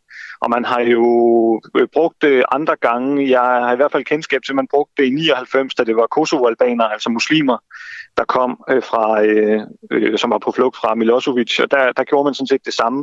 Men lad os lige blive, der var debatten Rasmus os også lidt lige af det samme. ved, øh, ved antallet. Det synes jeg er ret interessant, fordi Mathias Tesfaye ja. har været ude og oplyse, at man planlægger, at der kan være en indkvartering af op mod 20.000 ukrainer. Den 1. januar 2020, der var der 32.000 syriske flygtninge. Så bliver du nødt til at forklare mig, hvordan det er antallet, der gør, når vi kun finder 20.000, at det er antallet, der gør, at de ukrainske flygtninge nu skal have en særlov. Jamen for det første, så er de 20.000, det er et, et skøn, som vi ikke aner, om bliver meget højere eller meget lavere. Altså der er over 2 millioner ukrainer, som er på flugt nu, og er derfor rigtigt, forventer vi jo ansat, det bliver meget højt den kommende tid. Han arbejder Jamen, han har også 20.000, ikke? Det er det, han har sagt. Nej, nej, nej. Det han har sagt mange gange efterhånden, det er, at det er det der er udgangspunktet, og så skal man være klar til at skrue det op eller skrue det ned, hvis det ikke bliver nødvendigt. Og forskellen øh, i forhold til syrerne er så, at det er rigtigt. I dag der har vi, tror jeg, omkring 35.000, der er kommet fra Syrien gennem tiden som flygtninge og familiesamførte, men det er jo en periode fra 2015, 14-15 til nu. Og øh, forskellen er her, at øh, nu kommer der et meget, meget stort antal ukrainere i løbet af måske få uger eller måneder. Hallo? Jeg, ja, jeg, jeg, jeg har godt tænkt mig at høre, altså, hvordan, i forhold til de ukrainske flygtninge, ikke? Ja. Nu, øh, nu får de så mulighed for at modsat syrerne at komme langt hurtigt ud på arbejdsmarkedet. Har, har, er der nogle negative konsekvenser ved, at, øh, at vi nu siger, at I skal være langt kortere tid på asylcentrene, og I skal ud i det danske samfund og arbejde osv.? Og i skole Nej, det, nej, det synes jeg ikke. Altså, øh, mændene de er hjemme i Ukraine og kæmper mod Putins styrker, og kvinder og børn de har så brug for et sikkert sted at være i mellemtiden. Der synes jeg kun, det er godt, hvis vi kan få etableret en så normal hverdag for dem som muligt hurtigst muligt, og det er jo positivt, at alle dele af det danske samfund jo har tilsluttet sig den ambition. Altså øh, det har både erhvervslivet og, og fagforeningerne, og, og det har et bredt spektrum af de politiske partier jo også. Øhm, og jeg vil også sige, at, at grunden til, at vi jo også øh, kan lave sådan en særlov her, er jo, at vi mener ikke, at der er den store diskussion om, at ukrainer, øh, kvinder og børn, de har brug for hvert andet sted, mens mændene kæmper mod Putin, hvorimod at over halvdelen af dem, der kommer til Europa hvert år fra forskellige steder i Stormellemøsten, de har sådan set ikke et beskyttelsesbehov. De ender med at blive afvist, fordi de siger, at de kommer fra en krigszone, men når man så øh, finder ud af, hvem de i virkeligheden er, fordi de ikke har papirer og sådan nogle ting, så viser det sig, at de ikke kommer fra steder, hvor de er far. Rasmus Stoller, hvad er forskellen på, øh, på de ukrainske flygtninge og så de syriske? Altså sådan, det, sådan der skal, de skal have den her særlov? Jamen det, det, de siger, det er jo øh, dels, at det, de kommer et meget stort antal mennesker på kort tid. Sidste år for eksempel, der tror jeg, at vi fik øh, 5-6 ukrainske asylansøgere i Danmark. Så det er der var der antallet, ikke grund der til at gør, lave at de skal på arbejdsmarkedet? Det er simpelthen, Øh, fordi, ja, det er, ja, ja, nej, men altså syrer skal jo også ud på arbejdsmarkedet, men de skal bare lige anerkendes som flygtninge først, fordi der har vi det problem, at der kommer mange fra Stormellemøsten, som siger, at de for eksempel er syre, men viser sig at komme et andet sted fra, og ikke har et beskyttelsesbehov. Det er over halvdelen af dem, der kommer til Europa hvert år, som slet ikke øh, er flygtninge. Og der er forskellen jo nu, at øh, nu er det et meget stort antal ukrainer, der kommer på kort tid. Sidste år, der tror jeg, vi fik 5-6 asylansøgere fra Ukraine, og de øh, gik jo igennem det normale asylsystem, fordi det kan systemet sagtens bære. Men øh, nu er det altså så en situation, hvor der potentielt kommer virkelig mange på meget kort tid. Ja, okay, ja. vi siger tusind tak for interviewet, Rasmus Stocklund fra øh, Socialdemokratiet. Ja, Udlændinge og God weekend. I lige måde. I lige måde. Tak for rettelsen der i starten. Øh, klokken er ved at være ni. Det er den. Ja. Ja, øh, ifølge forbundspolitiet i Tyskland, der blev rundt regnet 50 personer fra Ukraine afvist af den danske indrejsekontrol torsdag frem til eftermiddagstimerne. Bare en lille nyhed her. Jeg er egentlig i tvivl om, hvorfor at der er nogle ukrainer, der bliver afvist her ved, ved grænsen, men, men sådan er det i hvert fald. Ved du hvorfor? Ja, jeg synes, jeg læste i går, at deres øh, pas ikke havde den rigtige øh, verificering. Altså det der, der gør, at man kan se, at det, det er rigtig ukrainsk pas. Okay. Okay. Det var det, der var afgørende der. Vi øh, er tilbage i, øh, i næste uge på mandag. Ja. Øh, selvfølgelig med, med, med mere journalistik. Og øh, sender øh, fra klokken 7 af. Øh, gå ind på vores app, hvis, man, hvis du vil lytte til nogle af vores nye, øh, nye programmer. Øh, vi, vi, ude, vi har lavet en, en del nye podcasts, øh, som vi er stolte af selvfølgelig. Øh, det er både Knud Melgaard, Rasmus Jarlov og øh, også mig faktisk, der har været på, på nogle af dem. Ja, det er det. Øh, og så er det også Peter og Morten fra Aarhus. De er rigtig gode. Det Skal vi sige øh, tak også til Oliver Noppenau og Nikolaj Juhl ude i regien? Det synes jeg. Okay, vi er tilbage på mandag. Jeg lover, der kommer til at være meget mere om EU og forsvarsforbehold. Ja, vi er ikke færdige med det forsvarsforbehold, nej. nej. Klokken, den er i hvert fald 9. Thank you.